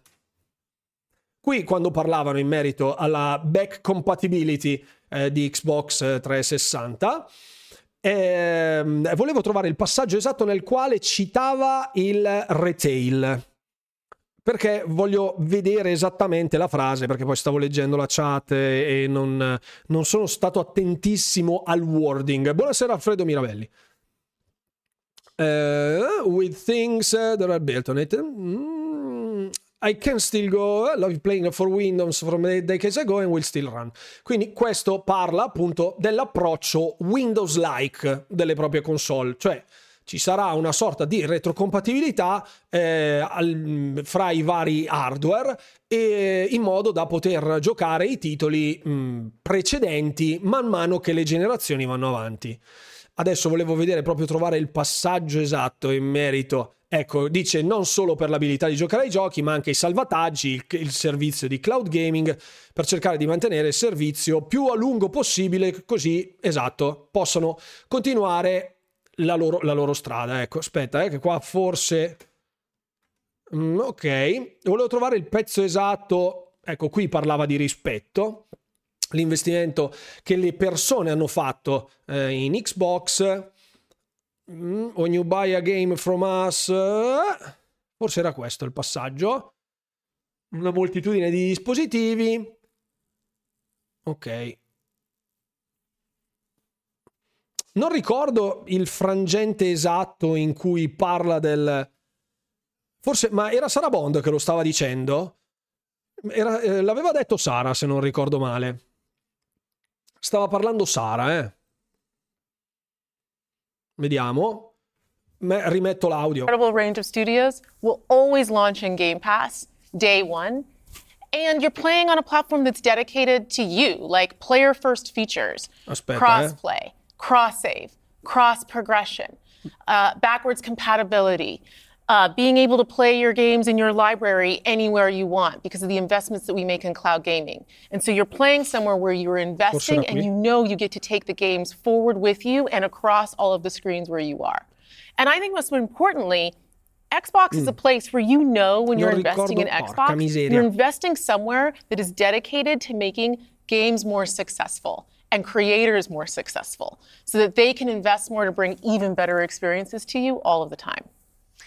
Yeah, just that investment in the studios is so, and we feel that as part of first party with the platform proximity. You know, it's kind of amazing now to look out across all the studios that we've got and just be reminded that we're now one of the biggest development organizations in the industry. What does that mean for players? It means that the biggest games are going to continue to come to Xbox. Okay. And this 2024, the year coming up, we've got more than 10 major releases coming up. Great stuff. Hellblade 2, they've got Diablo expansion, they've got Avowed, the Indiana Jones game, and there's more in development. Il resto del development dovrebbero essere Microsoft Flight Simulator 2024, Towerborn, e siamo a 7. E si può avere la pubblicità di YouTube durante la live? No, Perfect Dark no, ci siamo ancora lontani. Poi figurati, c'è Crystal Dynamics in mezzo che stanno nella pupù. State of Decay. Comunque ragazzacci, RIP Xbox, esatto. Niyoshi assolutamente è fallita, sì, è fallita il noob, è fallita, basta. Madonna, quante birre che devo scuotere io. Mi verrà un fegato grande come uno Zeppelin direttamente. Il nuovo Call of Duty, sì, che potrebbe essere l8º titolo rilasciabile, e un paio di sorpresine ce le vedrei bene, un paio di sorpresine ce le vedrai bene. Ecco, questa era la conclusione proprio. E qui dice appunto dello showcase che arriverà in quel di giugno, Quindi adesso libero spazio a voi, ci rimettiamo con la chattina in full screen, che così almeno, ecco, mi dite tutto quello che volete. E adesso ne parliamo. Age of Empires, io, ecco, bravo Walden, bravissimo. Walden fa un'osservazione arguta, perché sto ancora aspettando la data della live di Age of Empires. Esatto. Perché effettivamente, allora ragazzi, adesso ditemi ordinatamente tutto quello che volete, che così almeno siamo a posto. No, Alt, della libreria che stava dicendo, aspetta che adesso vado a rivederlo.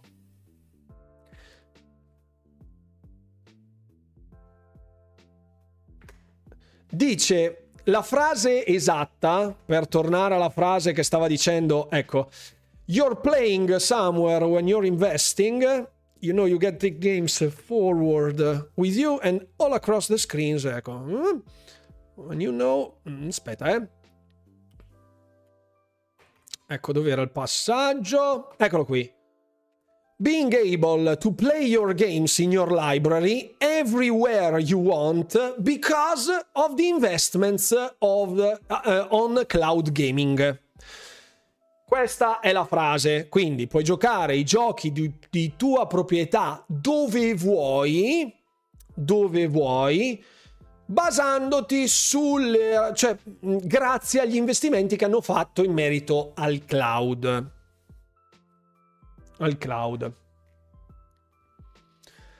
Bravissima Serena, super bravissima. Sì, Niyoshi hai straragione, i server di Sea of Thieves ultimamente sono da delirio. Pensi che Microsoft tornerà al campo dei visori con HoloLens 3? Credo proprio di no. Anzi, direi proprio di no, perché poi le HoloLens hanno fatto una brutta fine. Cioè, hanno dovuto fare dei contratti con la difesa statunitense per poter essere utilizzati in ambito bellico e non ce l'hanno fatta. Neanche lì. E non lo so che cosa vuol dire, però non c'è scritto chiaramente che tutto debba essere... come dire, vincolato al discorso dei titoli di proprietà sul cloud. Cioè, quando si parla di cloud gaming, dei titoli che tu hai, tecnicamente il remote play può essere considerato... No, il remote play non può essere considerato come cloud. Se un titolo che hai è su Game Pass, lo giochi tramite il cloud in giro, tecnicamente. Non lo so. Sì, farò il riassunto su YouTube. Assolutamente sì. Riscatto il sondaggio dell'altro giorno chiedendo se siamo soddisfatti di ciò che hanno detto. Hai fatto bravissimo, Paolo Chi. Faccio subito il sondaggio. Leggo, intanto scrivetemi quello che volete. Adesso facciamo il sondaggino. 5 minuti, che così almeno mi dite quello che preferite. Così io leggo tutti. Dopo vado a registrare il video, perché così almeno facciamo anche. Soddisfatto del podcast... facciamo votazione all'americana, SABCD, ok? 5 minuti. SABC. Facciamo assolutamente sì, abbastanza no. Ecco, così almeno ci leviamo anche l'annoso, allora, assolutamente l'annoso problema del raccogliere il feedback, che è sempre lungo.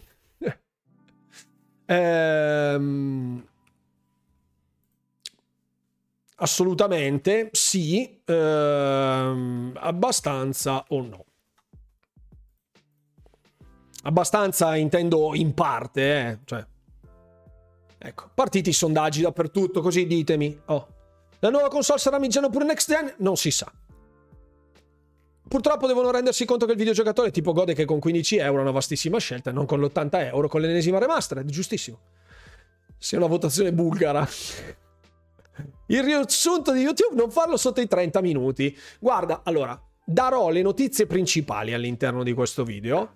di tutto ciò che è interessante sapere all'interno di questo video. Magari se qualcuno dei ragazzi della mia redazione mi segna qualche punto sul canale Telegram, perché mi sta frullando in mente tanta di quella roba in questo, tante facce in questo momento mi stanno frullando in mente, e vi dico solo sono pronto. Non c'è l'opzione multigiocatore nel sondaggio. Age of Mythology, però non credo uscirà quest'anno. Console Holiday sarà portatile, secondo voi? Secondo me sto contato, vedremo. È rimasto schifato dal podcast business. Ecco, dite a Pregianza cortesemente che la prossima volta che dice delle boiate in live, specialmente quando parlava di pastette con gli enti regolatori che sono al soldo di Microsoft, di tangenti e robe del genere, ricordategli che può essere passibile di una denuncia penale per questa, di una denuncia civile di questa cosa, per diffamazione. E ha la grandissima fortuna che Microsoft in Italia dorma, perché se dovesse dire una cosa del genere di PlayStation o di Nintendo, gli arriverebbero gli avvocati a casa dopo 2 minuti. Questi qui fanno tutti i leoni solo perché non c'è nessuno che va a bussargli all'uscio, altrimenti vedi come stanno attenti a fare certe dichiarazioni, altro che... Non pensi che quello che è successo in sti giorni sia un po' un punto di rottura con questi piazzisti dell'informazione? Credo proprio di sì, Lucas, credo proprio di sì. Sono stati coerenti sulla linea tracciata di Xbox? Assolutamente sì. Io non ho la minima stima praticamente per nessuno del giornalismo italiano, del giornalismo o del giornalaismo. Tanti opinionisti che fomentano il bait e la console war, distinguendosi come dei radical chic, ma che oltre il loro piccolo mercatino non vanno oltre davvero. Questa gente sono dei fossili che non dovrebbero più esistere, che non fanno altro che predicare, seminare il seme della discordia anziché unire le community, e si erigono a paladini dell'informazione. Davvero, gente davvero rubata all'agricoltura. Poi può aver scritto, può essere figlio di, può aver scritto sulla rivista X o Y. Ho sentito dire di quelle vaccate inenarrabili da tante penne del giornalismo italiano che sarebbero davvero da rimandare alle elementari. Sarah Bond ha detto che ci sarà un salto generazionale notevole, speriamo. Dovresti spalmare il tuo sito ovunque. Vabbè. No, che non esagerare, altro che. Questa gente qui ha ammorbato le community, specialmente italiane, ma anche all'estero, in una maniera orripilante.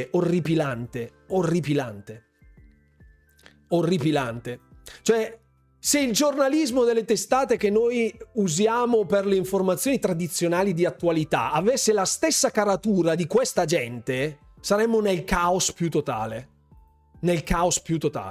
Gli va bene che dall'altra parte non c'è nessuno a rispondere, gli va bene solo quello e basta.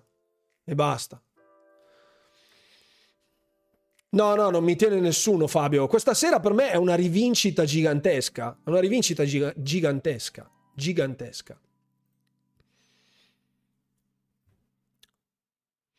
Domani i giornalai ci daranno tregua o cercheranno di inventarsi altre cose. Dante, questa cosa non finirà mai. L'evento di Age of Empires e Age of Mythology è il 21 febbraio. Sì, però voglio capire poi quando sarà.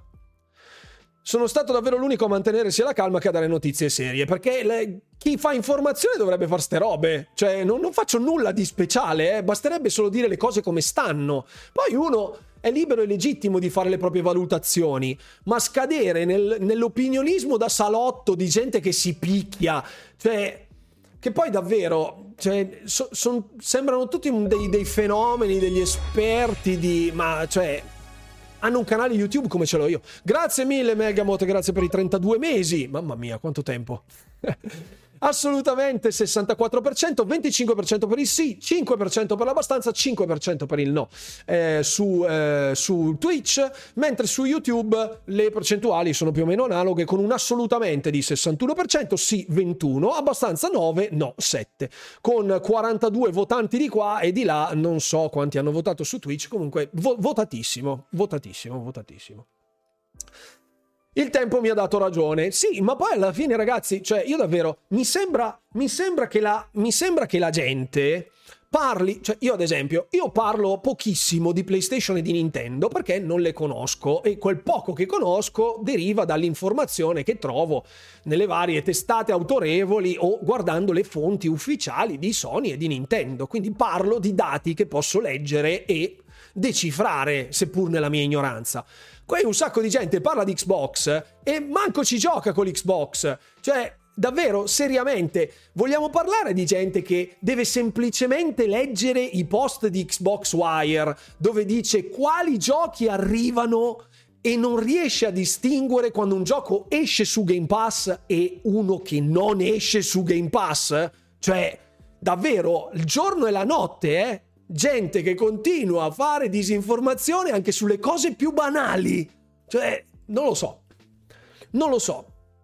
Ciao Like a Dragon Infinite Wealth, sto parlando di te e di tutti gli straccioni che hanno detto sarebbe uscito sul Game Pass, e infatti voi ora aprite Game Pass e non lo trovate. Esatto, chi è il pirla che ha detto che non sarebbe arrivato? Eccolo qua. Austri 71 Inca, buonasera. Alla fine cosa hanno detto? Adesso poi arriverà il recappino.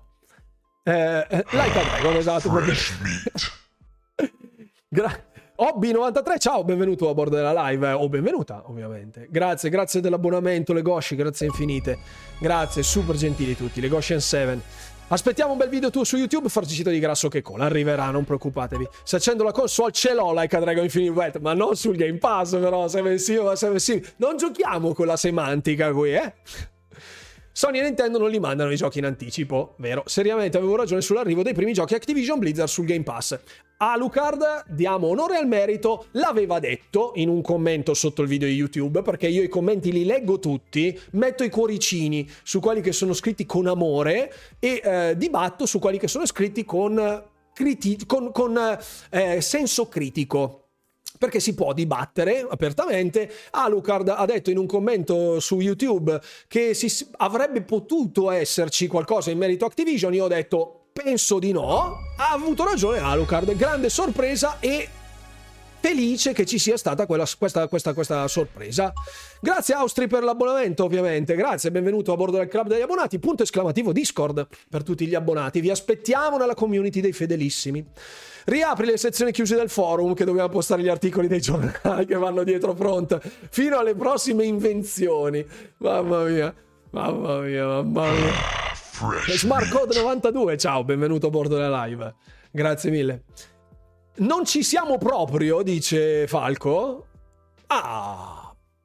Non lo so, non sono assolutamente d'accordo.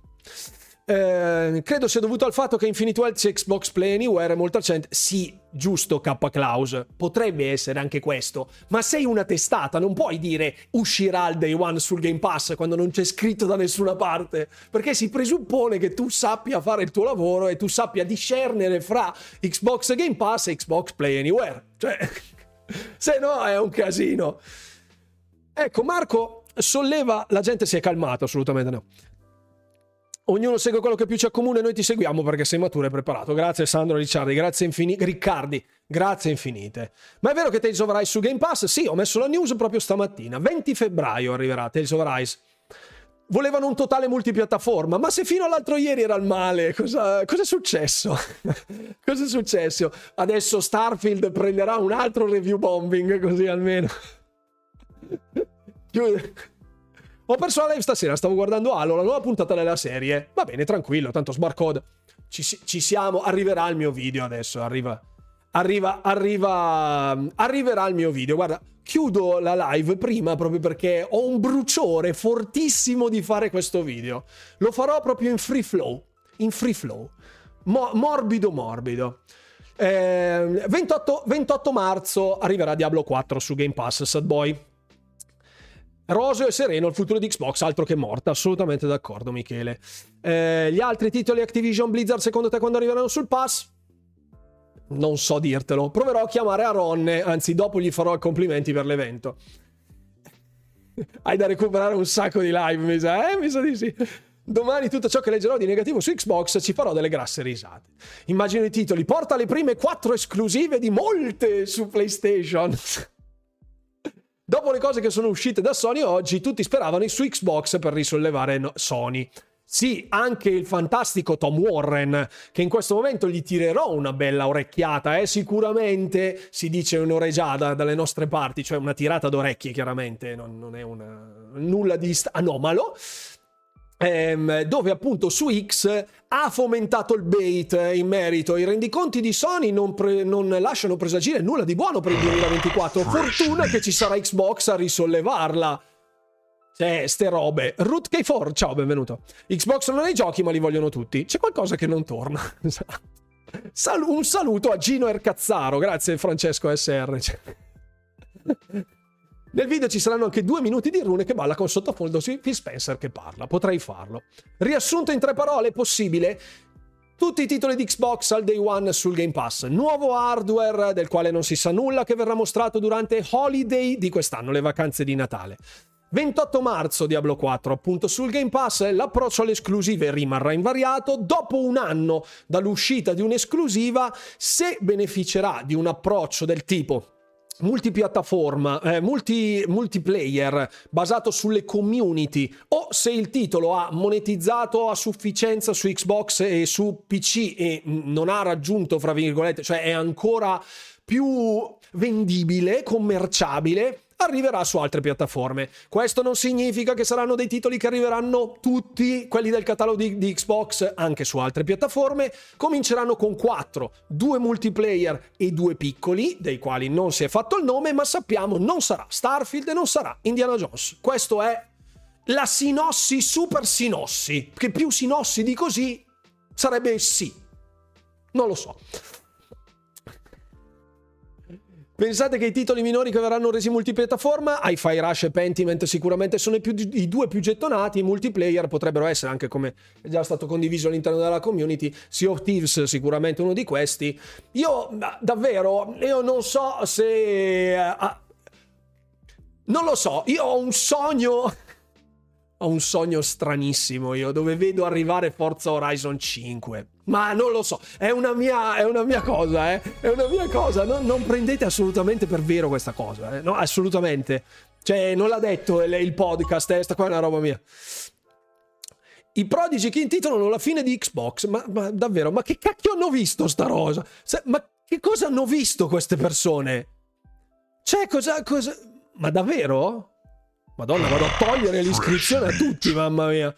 Davvero, questa gente ha bisogno di Jim Ryan. Era il titolo dell'inizio della live. Ah, vabbè, allora. È rimasto quello, ok, perfetto. Oh, meno male, grazie, Baldox, grazie. No, perché non capisco. Ogni tanto, perché vedete poi... La linea sottile fra il clickbait, il rumor di pancia, che così la gente entra e guarda...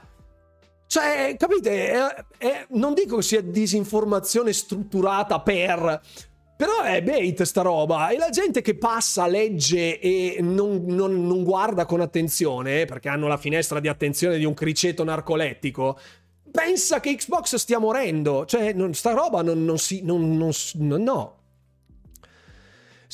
da una parte dicono no alla console war, poi fomentano il clickbait, ma queste, alcuni dei quali li abbiamo citati anche questa sera, Ecco. Sì.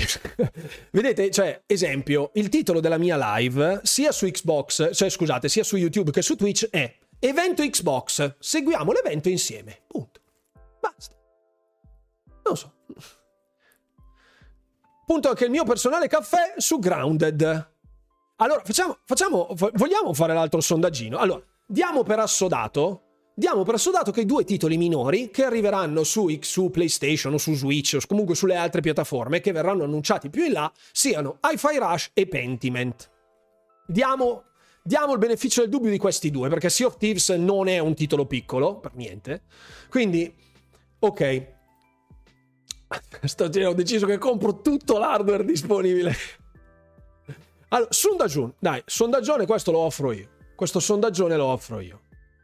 I 2 titoli piccoli, i 2 titoli minori, multipiatta. Allora datemi un po' di... Allora Grounded, no scusate, no, non i due titoli minori, i due titoli multiplayer. I due titoli multiplayer. Allora, Grounded... ma come facciamo? Non si può fare la risposta multipla. È un casino. No, non posso fare la risposta multipla. Dovrei fare tutte le combinazioni. È un casino. È un casino. Scrivetemi quelli che sono i titoli. Secondo te non è Grounded, dice $40 al barile. Ok. Saresti contento se Sea of Thieves arrivasse su PS5? Assolutamente sì, Francesco Bob 056, l'ho detto già in diversi video. Sea of Thieves ha un problema di user base, perché i giocatori nuovi, al di fuori di mare calmo, vanno nel mare aperto per fare tutta anche una serie di altre avventure che nella modalità PvE non ci sono, e trovano gente super hardcore che li trita. Quindi è... C'è un divario ormai fra chi è in Sea of Thieves da 6 anni e chi arriva all'inizio. C'è bisogno di gente nuova. E così su tantissimi altri titoli, anche su quelli di Xbox, di Activision Blizzard. Cioè su Warcraft, per esempio, ma anche lo stesso di Elder Scrolls Online, che sono dei titoli ad altissima durata, dove c'è un arco narrativo che va avanti da decadi. Uno che arriva ex novo si trova una mole di roba davanti incredibile, senza contare la differenza di skill fra se stesso, neofita, e i nuovi giocatori, e i vecchi giocatori. Quindi una nuova iniezione di giocatori all'interno di titoli multiplayer non solo è ottima, ma è caldamente raccomandata. Quindi... Secondo me ci sta. Palworld è un game as a service, ha venduto il doppio di Spider-Man 2, tanto piccolo non è. Sì, ma ha avuto un'esplosione del momento. Chiaramente non è un prodotto first party con la nomea del titolo first party. Cioè, nel senso, ha un bacino di utenza molto più ampio, perché strizza l'occhio a quello che sono delle produzioni dallo stile nintendoso, che ha tantissimo appeal, diciamocelo fuori dai denti. Cioè, cerchiamo di capire, Palworld è un gioco che sembra un gioco dei Pokémon, e lo giochi perché sembra un gioco dei Pokémon, non perché cerchi un'esperienza survival, base builder, cioè, vai lì perché sembra quello. Quindi ha avuto questa enorme lampadina accesa. Quindi sì, poi vabbè, c'è anche la differenza di costo, chiaramente, Serena, assolutamente giusto. Pentiment, Hi-Fi, Sea of Thieves e Halo Infinite multiplayer. Hi-Fi Rush e Pentiment per i giochi piccoli, Sea of Thieves e Palworld per i grandi. Saranno Palworld, Sea of Thieves, Hi-Fi Rush... Ah, ok, beh, potrebbe essere, chi lo sa. Palworld lo giochi, prendi a calci con i Pokémon, sì, esatto. I titoli che andranno su Switch li diranno al loro Direct. Dici, Pat? Perché ho sentito che si vociferava di un evento Direct di Nintendo che avrebbe dovuto essere fissato per oggi, ma che poi a conti fatti non è arrivato oggi proprio per il podcast di Xbox. È un'esclusiva console di Xbox, Stedan. Palworld è un'esclusiva Xbox temporanea, a quello che sappiamo, non so se totale oppure no, ma di Xbox. Non c'è su altre console, ecco. Poi c'è su PC. Ha detto che sono vecchi di almeno 1 anno i titoli, o sbaglio? Sì, il criterio di valutazione per l'analisi di apertura ai multipiattaforma è titoli che sono più vecchi di 1 anno. Chiara e trasparente, hanno detto tutto quello che dovevano, non è stato confusionario. Perfetto. Si dice che non hanno risposto a nulla e hanno fatto un sacco di frasi sottintesi che non chiariscono la comunicazione trasparente che doveva fare stasera. Hanno fatto solo confusione. Io non sono assolutamente d'accordo. Però, boh. Non lo so. Fate voi, eh. Dicono c'è esclusiva fino a quando in early access e poi si vedrà. Ma se l'early access dura tanto quello di Grounded, sono 2 anni, tipo... I due giochi dovranno essere portabili anche per Switch? No, non è stata fatta menzione né di Nintendo né di PlayStation nello specifico. Ecco. Non ci sono stati nomi delle piattaforme avversarie esplicitate, nomi dei titoli in arrivo esplicitati. Hanno solo smentito che siano Indiana Jones e Starfield. Questi 2 titoli non saranno. Perché su questi 2 titoli girava un sacco di casino. Giustamente, anch'io ho evidenziato questa cosa, cioè se Starfield fosse stata un'esclusiva temporale ci sarebbero stati dei problemi. Secondo te viva Pignata? Cavoli, vicchia. Però Lost in Paradise, mi raccomando.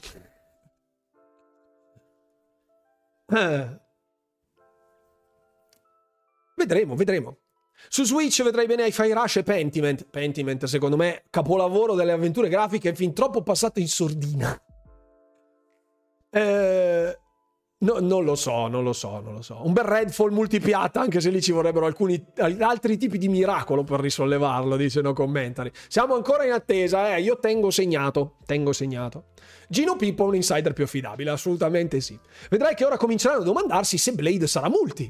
Ovviamente, perché nel momento in cui escludono due dei titoli che per un motivo o per l'altro sono più attesi, sui quali si è più rumoreggiato, eccetera, adesso partirà il totonomi di qualsiasi altra cosa. Ecco, allora, una roba. Allora, una cosa. Facciamoci il piacere, visto che siamo ancora in tantissimi in questo momento, facciamoci una cortesia, una per cortesia. Questo vi serva da lezione, che tutto il ciarlare, il rumoreggiare che c'è in giro e la polemica gratis e il bordello, eccetera, eccetera, sono cose strumentali generate a caso per poter dare visibilità, risalto alla propria persona, alla propria testata, al proprio contenuto, venderlo e poi lasciare un sacco di persone con aspettative completamente disattese, perché si sono fatti tutta una serie di film che nemmeno si avvereranno mai. Ho tantissima amarezza in bocca perché queste stesse persone che hanno creduto come dei boccaloni a qualsiasi cosa venisse propinata per l'internet, adesso passano per gli scemi. Quindi non siate voi gli scemi che portano avanti questo vociare, tutto questo brusio di fondo, se no poi passate un po' per dei rimbambiti. Quindi aspettate come sempre le informazioni ufficiali. Potrebbero aver cambiato in corso per il feedback. Sì, vabbè, All Noob, io ti voglio bene, però cioè noi stiamo adesso, tu mi stai dicendo che l'ipotesi è che avrebbero cambiato in corso d'opera per seguire, fra virgolette, l'andamento del web. Cioè raga, no, non funziona così, no, assolutamente. Se fosse un Age of Empires 4, potrebbe non essere male, Stedan. Sì, è un'ipotesi, ma come abbiamo sentito di ipotesi che su PS5 ci fosse già Starfield. Cioè. Sì, poi in Italia, vabbè, questo è un altro discorso. In Italia gli investimenti sul marketing. Direi di no. Ori su PSC, però non lo so.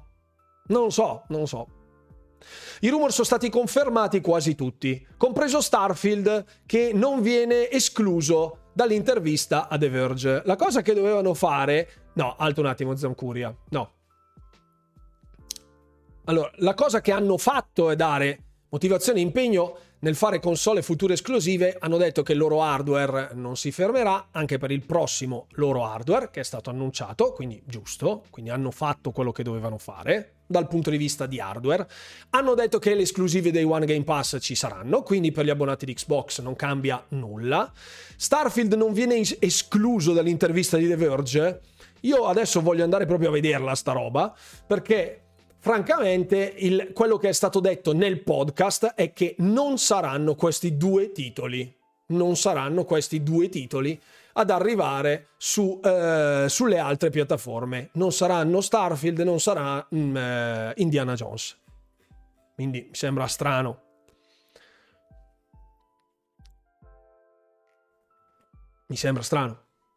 Age ci starebbe come multiplayer, può essere.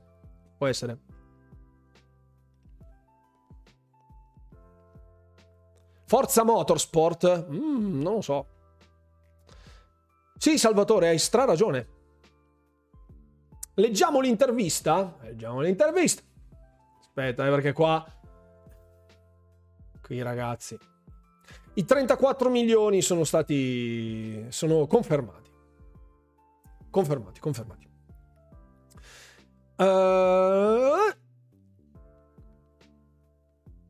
Ok, vediamo, sto andando a vedere adesso l'intervista di The Verge.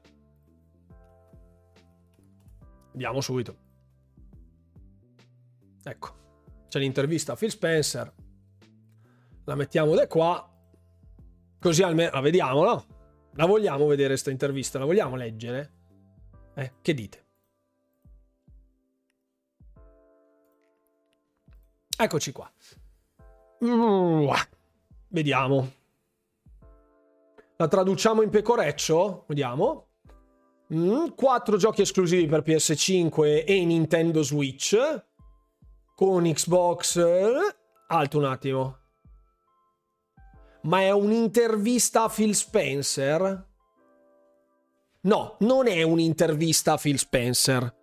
Questa non è un'intervista a Phil Spencer, ma è un transcript che è stato lightly edited for clarity, quindi è stato leggermente editato per chiarezza, probabilmente in qualche passaggio non era molto chiaro, visto che se l'ha incespicata un paio di volte Sarah Bond. Vabbè, guarda, facciamo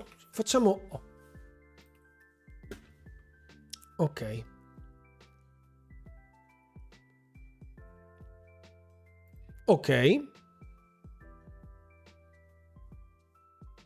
Ok.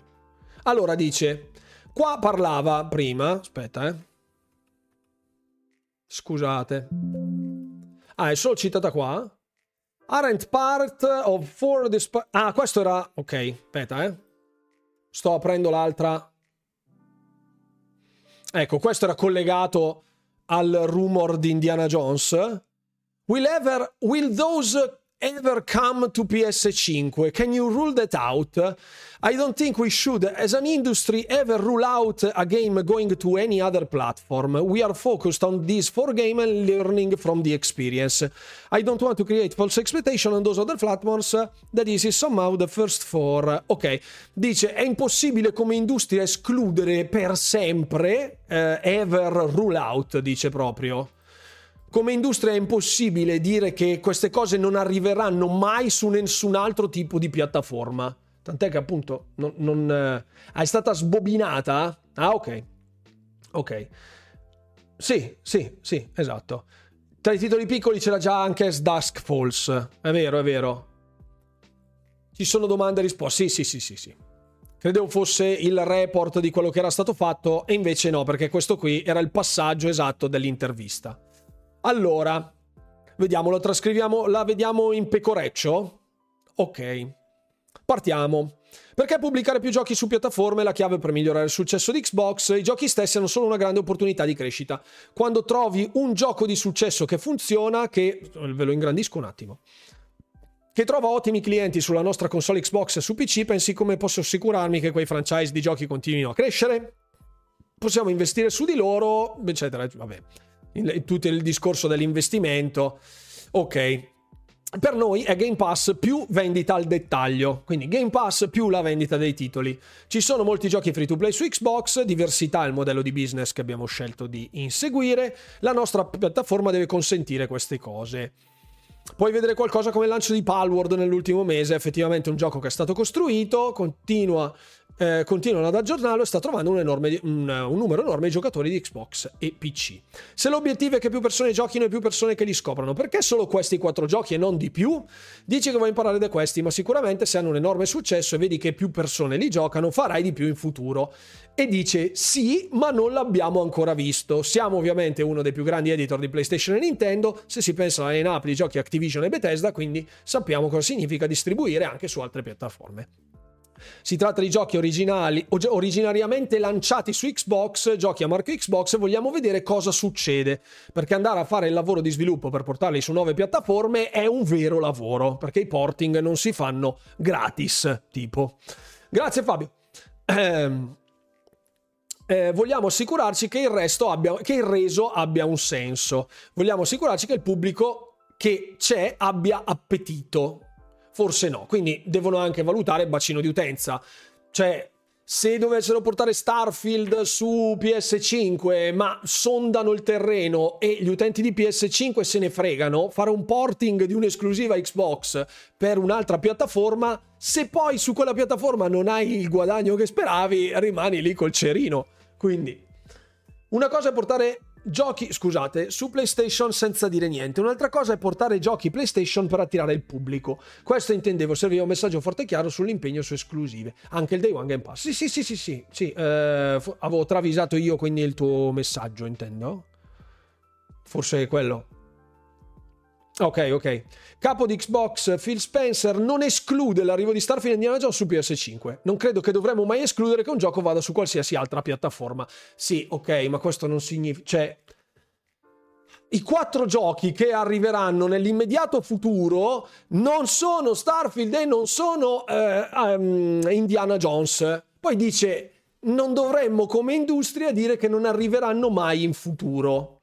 Il che significa che fra 20 anni saranno ancora delle esclusive. Cioè, io adesso, va bene tutto, io capisco tutto il discorso, ma se fra 15 anni, a fine generazione della 10ª generazione di console, dovesse arrivare Starfield su PS7, cioè sarebbe un casus belli? Cioè, non capisco, cioè, non lo so. Cioè, non lo so, vabbè.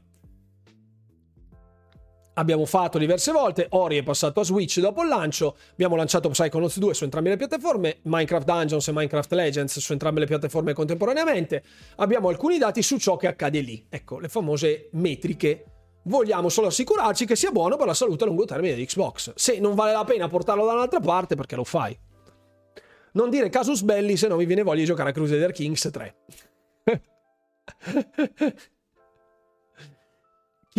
Che succede? Calmi.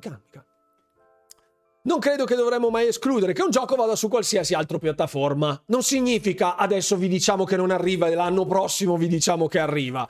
È un'affermazione del tipo nulla si può escludere a prescindere. Cioè, ipotizziamo lo scenario più assurdo. Xbox sta per fallire perché Microsoft investe su OpenAI, investe tutti i soldi che ha nell'intelligenza artificiale, c'è una regolamentazione mondiale che blocca l'intelligenza artificiale perché è pericolosa, Microsoft perde tutti i soldi che ha. Per mantenere Windows scorpora tutto e dice porto tutti i titoli su altre piattaforme. Non può farlo perché in questo podcast ha detto che i 4 titoli prossimi non sarebbero stati Starfield e Indiana Jones. Cioè... davvero, cioè, stiamo parlando del nulla cosmico. Cioè, non significa assolutamente nulla. Cioè, anche lì, appena finito, potrebbero un domani, chi lo sa. Praticamente quello che ha detto non è servito a nulla. Ma non lo so. Comunque, avete visto la reazione di fan Xbox ad alcune voci? Prendo sempre molto sul serio il feedback, ci siamo impegnati a riconoscere e rispettare la libreria dei giochi, va benissimo, in merito alla retrocompatibilità. Abbiamo parlato dell'hardware futuro che andremo a costruire, la compatibilità e il supporto delle librerie sono fondamentali, benissimo. Ecco, qui parla qualcosa che hai menzionato nel caso FTC contro Microsoft. Hai testimoniato che mettere i giochi su Xbox e su PlayStation significa che Sony utilizza il 30% delle entrate che ottengono da quelle transazioni per cercare di uccidere Xbox o minare Xbox in determinati modi. Ecco, dice, forse è per questo che ne stiamo facendo 4, e ride, giustamente. Imparerò a conoscere la nostra partnership con altre piattaforme. No, aspetta, lo leggo nella versione originale perché la traduzione fa abbastanza schifo. Scusate. Ok, scusate, un attimo solo che arrivo.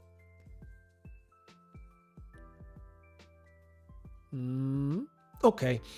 Dice, se possiamo utilizzare le altre piattaforme che hanno dei giocatori, DK Shaitan 88, ciao, benvenuto. Hanno altri giocatori e forse alcuni di questi giocatori non vogliono giocarlo su PC e non vogliono giocarlo su Xbox, e questo ci aiuterà a far crescere il nostro business, penso che sia giusto. Questa domanda che gli fa Tom Warren è esattamente la stessa cosa che hanno riportato un sacco di persone dicendo la dichiarazione di Spencer era quella del non porteremo i titoli su PlayStation perché PlayStation ci prende il 30% degli introiti. Loro cosa hanno fatto? Perché parliamoci chiaro, la cosa è andata così, dritto per dritto. ok? Ma anch'io Simovax, sinceramente. Non so di che cosa siano impettiti, francamente, e non lo so.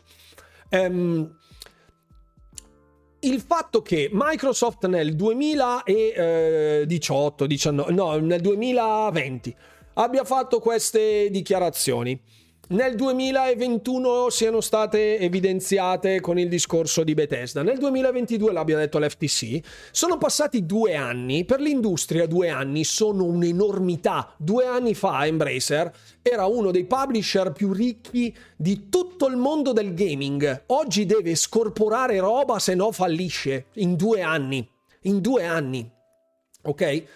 Ecco, in soli 2 anni. Dire nel 2022 non vogliamo fare questa roba perché Sony ci porta via parte del nostro introito che ci serve per sviluppare giochi è nell'ottica di qualcuno che dice o capitalizzo il massimo così creo un regime virtuoso per investire sempre più soldi nel portare sempre più roba. Tutto quello che penso mi spetti lo tengo io.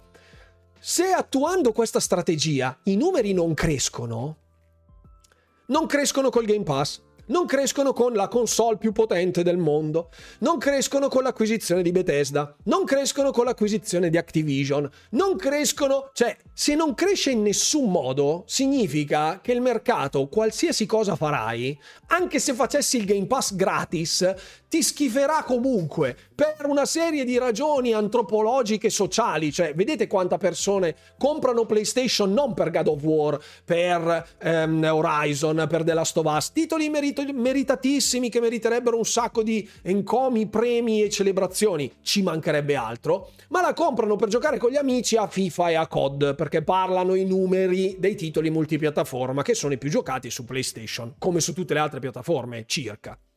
Quindi se quello che stai mettendo in tavola adesso non funziona, se continui su quella strada ti schianti, fine, anche se sei Microsoft. Quindi per abitudine passaparola, esatto. Sembra che Diablo sul pass non freghi a nessuno. Infatti, perché? Perché Diablo 4, oh, schifo! Beh, sì. Ok. Dune su Flight Simulator è fantastico, grazie Stedan. Sì, non lo so perché nessuno. Volevano che Xbox facesse la fine del Dreamcast, sognavano PS5 e 6 console unica. Sì, ma il problema è che dovranno aspettare ancora un po'. E parlo di chi scrive i pezzi, non di chi commenta. Sì, lo so. C'è in giro tanto diniego in questo momento. Sì.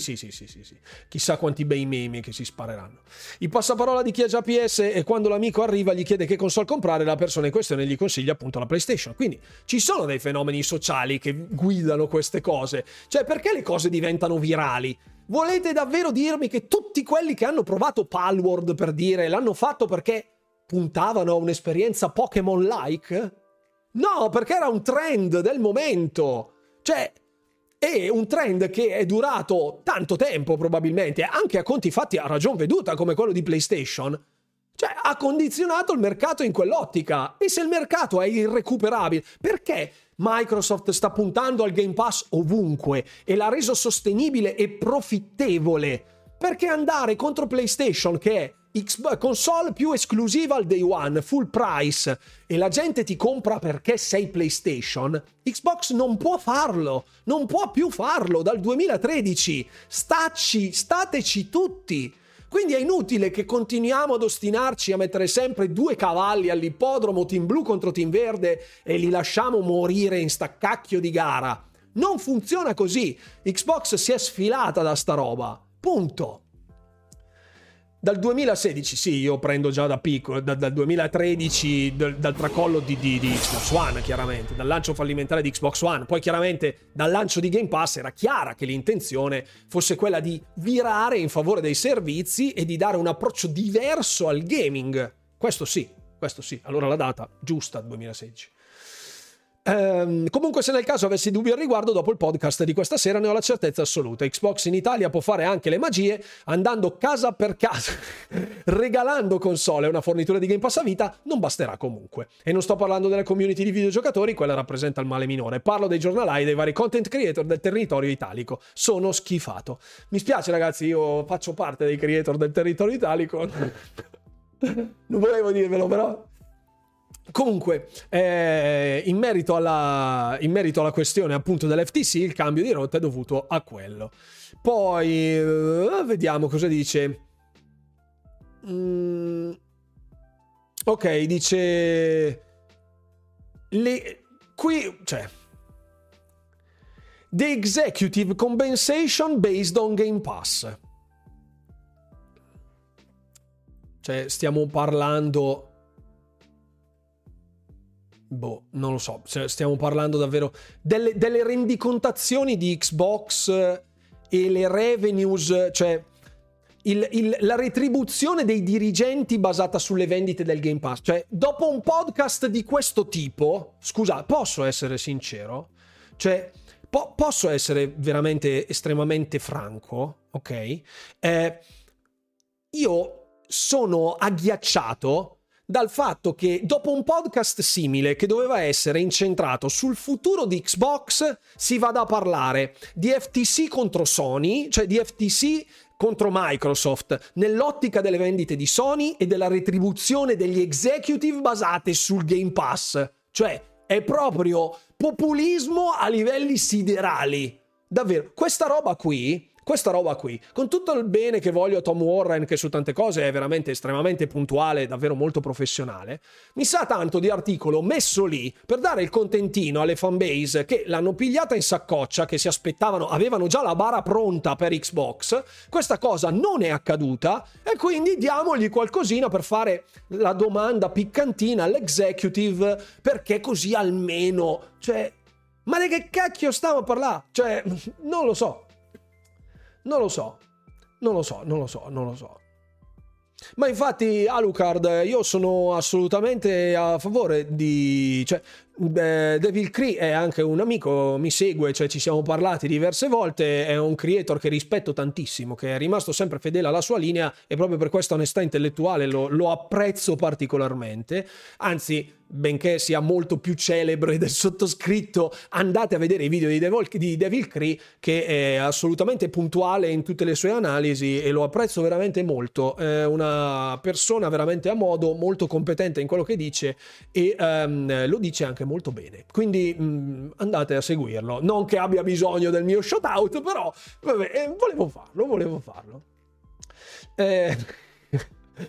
Forse è il caso che Tom Warren passi anche lui alla cronaca delle saghe di paesi in Kansas. Va bene, è proprio un articolo fatto per fomentare un minimo. Posso dire del creator più grosso italiano, perché l'ho detto anche lui, non proprio la verità ma ci è andato vicino. Ha scritto 500.000 all'anno, un po' di più, ma ci è andato vicino. Fate i calcoli con gli altri in base alle valutazioni e al numero di video che fanno. Il creator più grosso italiano, io non so chi sia, ma nell'ambito del gaming non lo so. Comunque ripeto, io non mi interessa, fra virgolette, delle... Ah, Mike? Ah, ok, vabbè. Grazie $40 al barile, grazie per il Prime, chiaramente grazie per gli abbonamenti. Punto esclamativo Discord per tutti gli abbonati, chiaramente. Dai, che così almeno si torna a parlare di gaming anche nella community riservata agli abbonati su Discord, dove parlate direttamente con me tutti i giorni con Arcade Steak che ci dà la sveglia alle 5. Comunque, ragazzi, io in questo momento sono estremamente contento. Sei rimasto deluso? Speravo lo shadow drop del Direct. No. No, io... cioè, già vedere arrivare Diablo 4 sul Game Pass con la data del 28 marzo, per me... Cioè, è una mina già solo quello che dici... Però, così ce lo dicono, nel business update... Sono veramente euforico. No, quello... Sono le pubblicità, quelle bombe... Shadow Drop sarebbe stato follia, sì. Il buon Tom ultimamente si è fatto colpire dalla sindrome di Ponzio. Mette la testa nella marmellata e poi se ne lava le mani. Furbacchione di un Tom. Lo so. Ha parlato di 10 giochi, se non sbaglio. Sì, 10 titoli. Buon salve Fabrizio Fiorelli. in uscita su Xbox. Sì, è vero, 10 titoli. 10 titoli. Ecco, spero, ecco la mia... Abbiamo spento mezzo web. Perfetto. Perfetto. Ottimo. Molto bene, grazie. Ok, se ci sono altre aggiunte, ovviamente spero. Quando... Dal canale della redazione, dove c'è Lorenzo, Red e Tony che stanno parlando in questo momento, si va a vociferare di un certo dog. Quando ci rimane male devi girare la frittata, eh? No, no, assolutamente, Fabrizio, tutto a posto, tutto a posto. Ha fatto una buona analisi dell'evento, senza sensazionalismo, riportando le cose come stanno. Strano. Mi posso rilassare, stasera dormi tranquillo, domani fai lo schiavo alla moglie che t'ha sopportato. No, mia moglie mi vuole bene, anzi, assolutamente. Dopo il 28 marzo ti aspetti a cascata l'arrivo di tutto il catalogo? Piano piano, secondo me, qualcosa arriverà. La dichiarazione sul 10 è una bombetta mica da poco. Sono d'accordo. Esatto. Abbiamo solo deciso di andare a trovarlo, Cap. Tutto in ordine, perfetto. Andate a fare una spedizione punitiva a casa di Team Dog. Che cosa state facendo? 2 al mese siamo a posto. Il nuovo COD sarà nel Game Pass. Sì, cioè non hanno detto, hanno detto che tutti i titoli first party di Xbox saranno al day one nel Game Pass. Cioè è una dichiarazione ufficiale. Tutti i titoli first party di Xbox saranno al day one nel Game Pass. Ripeto, tutti i titoli first party di Xbox saranno al day one nel Game Pass. Spero sia chiaro questa cosa. Sì. Sì. Ok. Bene. Soddisfatto. Comunque sono tranquillo e va benissimo così. Bene. Hai bloccato oggi, giusto per essere sicuri. E Activision non hai afferrato, se pensi... Tutti i titoli... ma non sono stati chiari. Certo. Il casino è solo per il territorio UK. Per cosa? Per il cloud, intendi? Ma al day one. Vediamo se dura, però. No, tutti. Sì. Per queste dichiarazioni vanno ricordate ogni volta uscirà un rumor. Esatto. Non ho afferrato. Quei fanatici sono stati mutati anche da me su X. Esatto, grazie. Allora, ragazzi... Io adesso mi dileguo, nonostante siate ancora in parecchie persone, a me dispiace, fra virgolette, lasciarvi qui, ma torneremo a parlare chiaramente domenica con un'analisi molto più approfondita nel video di Domenica Sempre Polemica e nella live domenicale del salottino. Io ringrazio davvero per essere stati tutti qui, l'evento è stato secondo me molto bello, molto preciso, dove ci sono state tutte le informazioni delle quali gli utenti di Xbox dovevano avere certezza e sono stati rincuorati in tal senso, quindi l'evento secondo me è stato maiuscolo. La Ruwaifu chiede la sua presenza. Dov'è la Ruwaifu? Era qui in chat. È stato breve ma intenso. Arriverà il mio video chiaramente di spiegazioni su YouTube, non so se lo rilascerò adesso o domani mattina alle ore 7:00 per darvi il risveglio, non lo so. E mi raccomando, il video bello grasso e farcito, cercherò di fare il possibile nel tempo che mi rimane, perché sono le 22:50, tempo che lo registro, lo edito, lo monto, lo taglio e poi lo carico e ci metto la copertina, è un casino. Grazie ovviamente a tutti per essere rimasti qui fino a quest'ora, grazie davvero per tutti i beat, gli abbonamenti, grazie infinite, davvero siete stati super mega gentilissimi, grazie davvero a tutti, non so come ringraziarvi, super gentili. Noi ci vediamo domenica per un altro salottino dove si parlerà di Xbox e dove sbugiarderemo tantissimi giornalai e straccioni e cialtroni che in questi 2-3 giorni che ci si parlano dalla prossima live si daranno la pazza gioia con il clickbait. Grazie davvero a tutti, non mi resta altro che augurarvi come sempre buon divertimento gamers e alla prossima.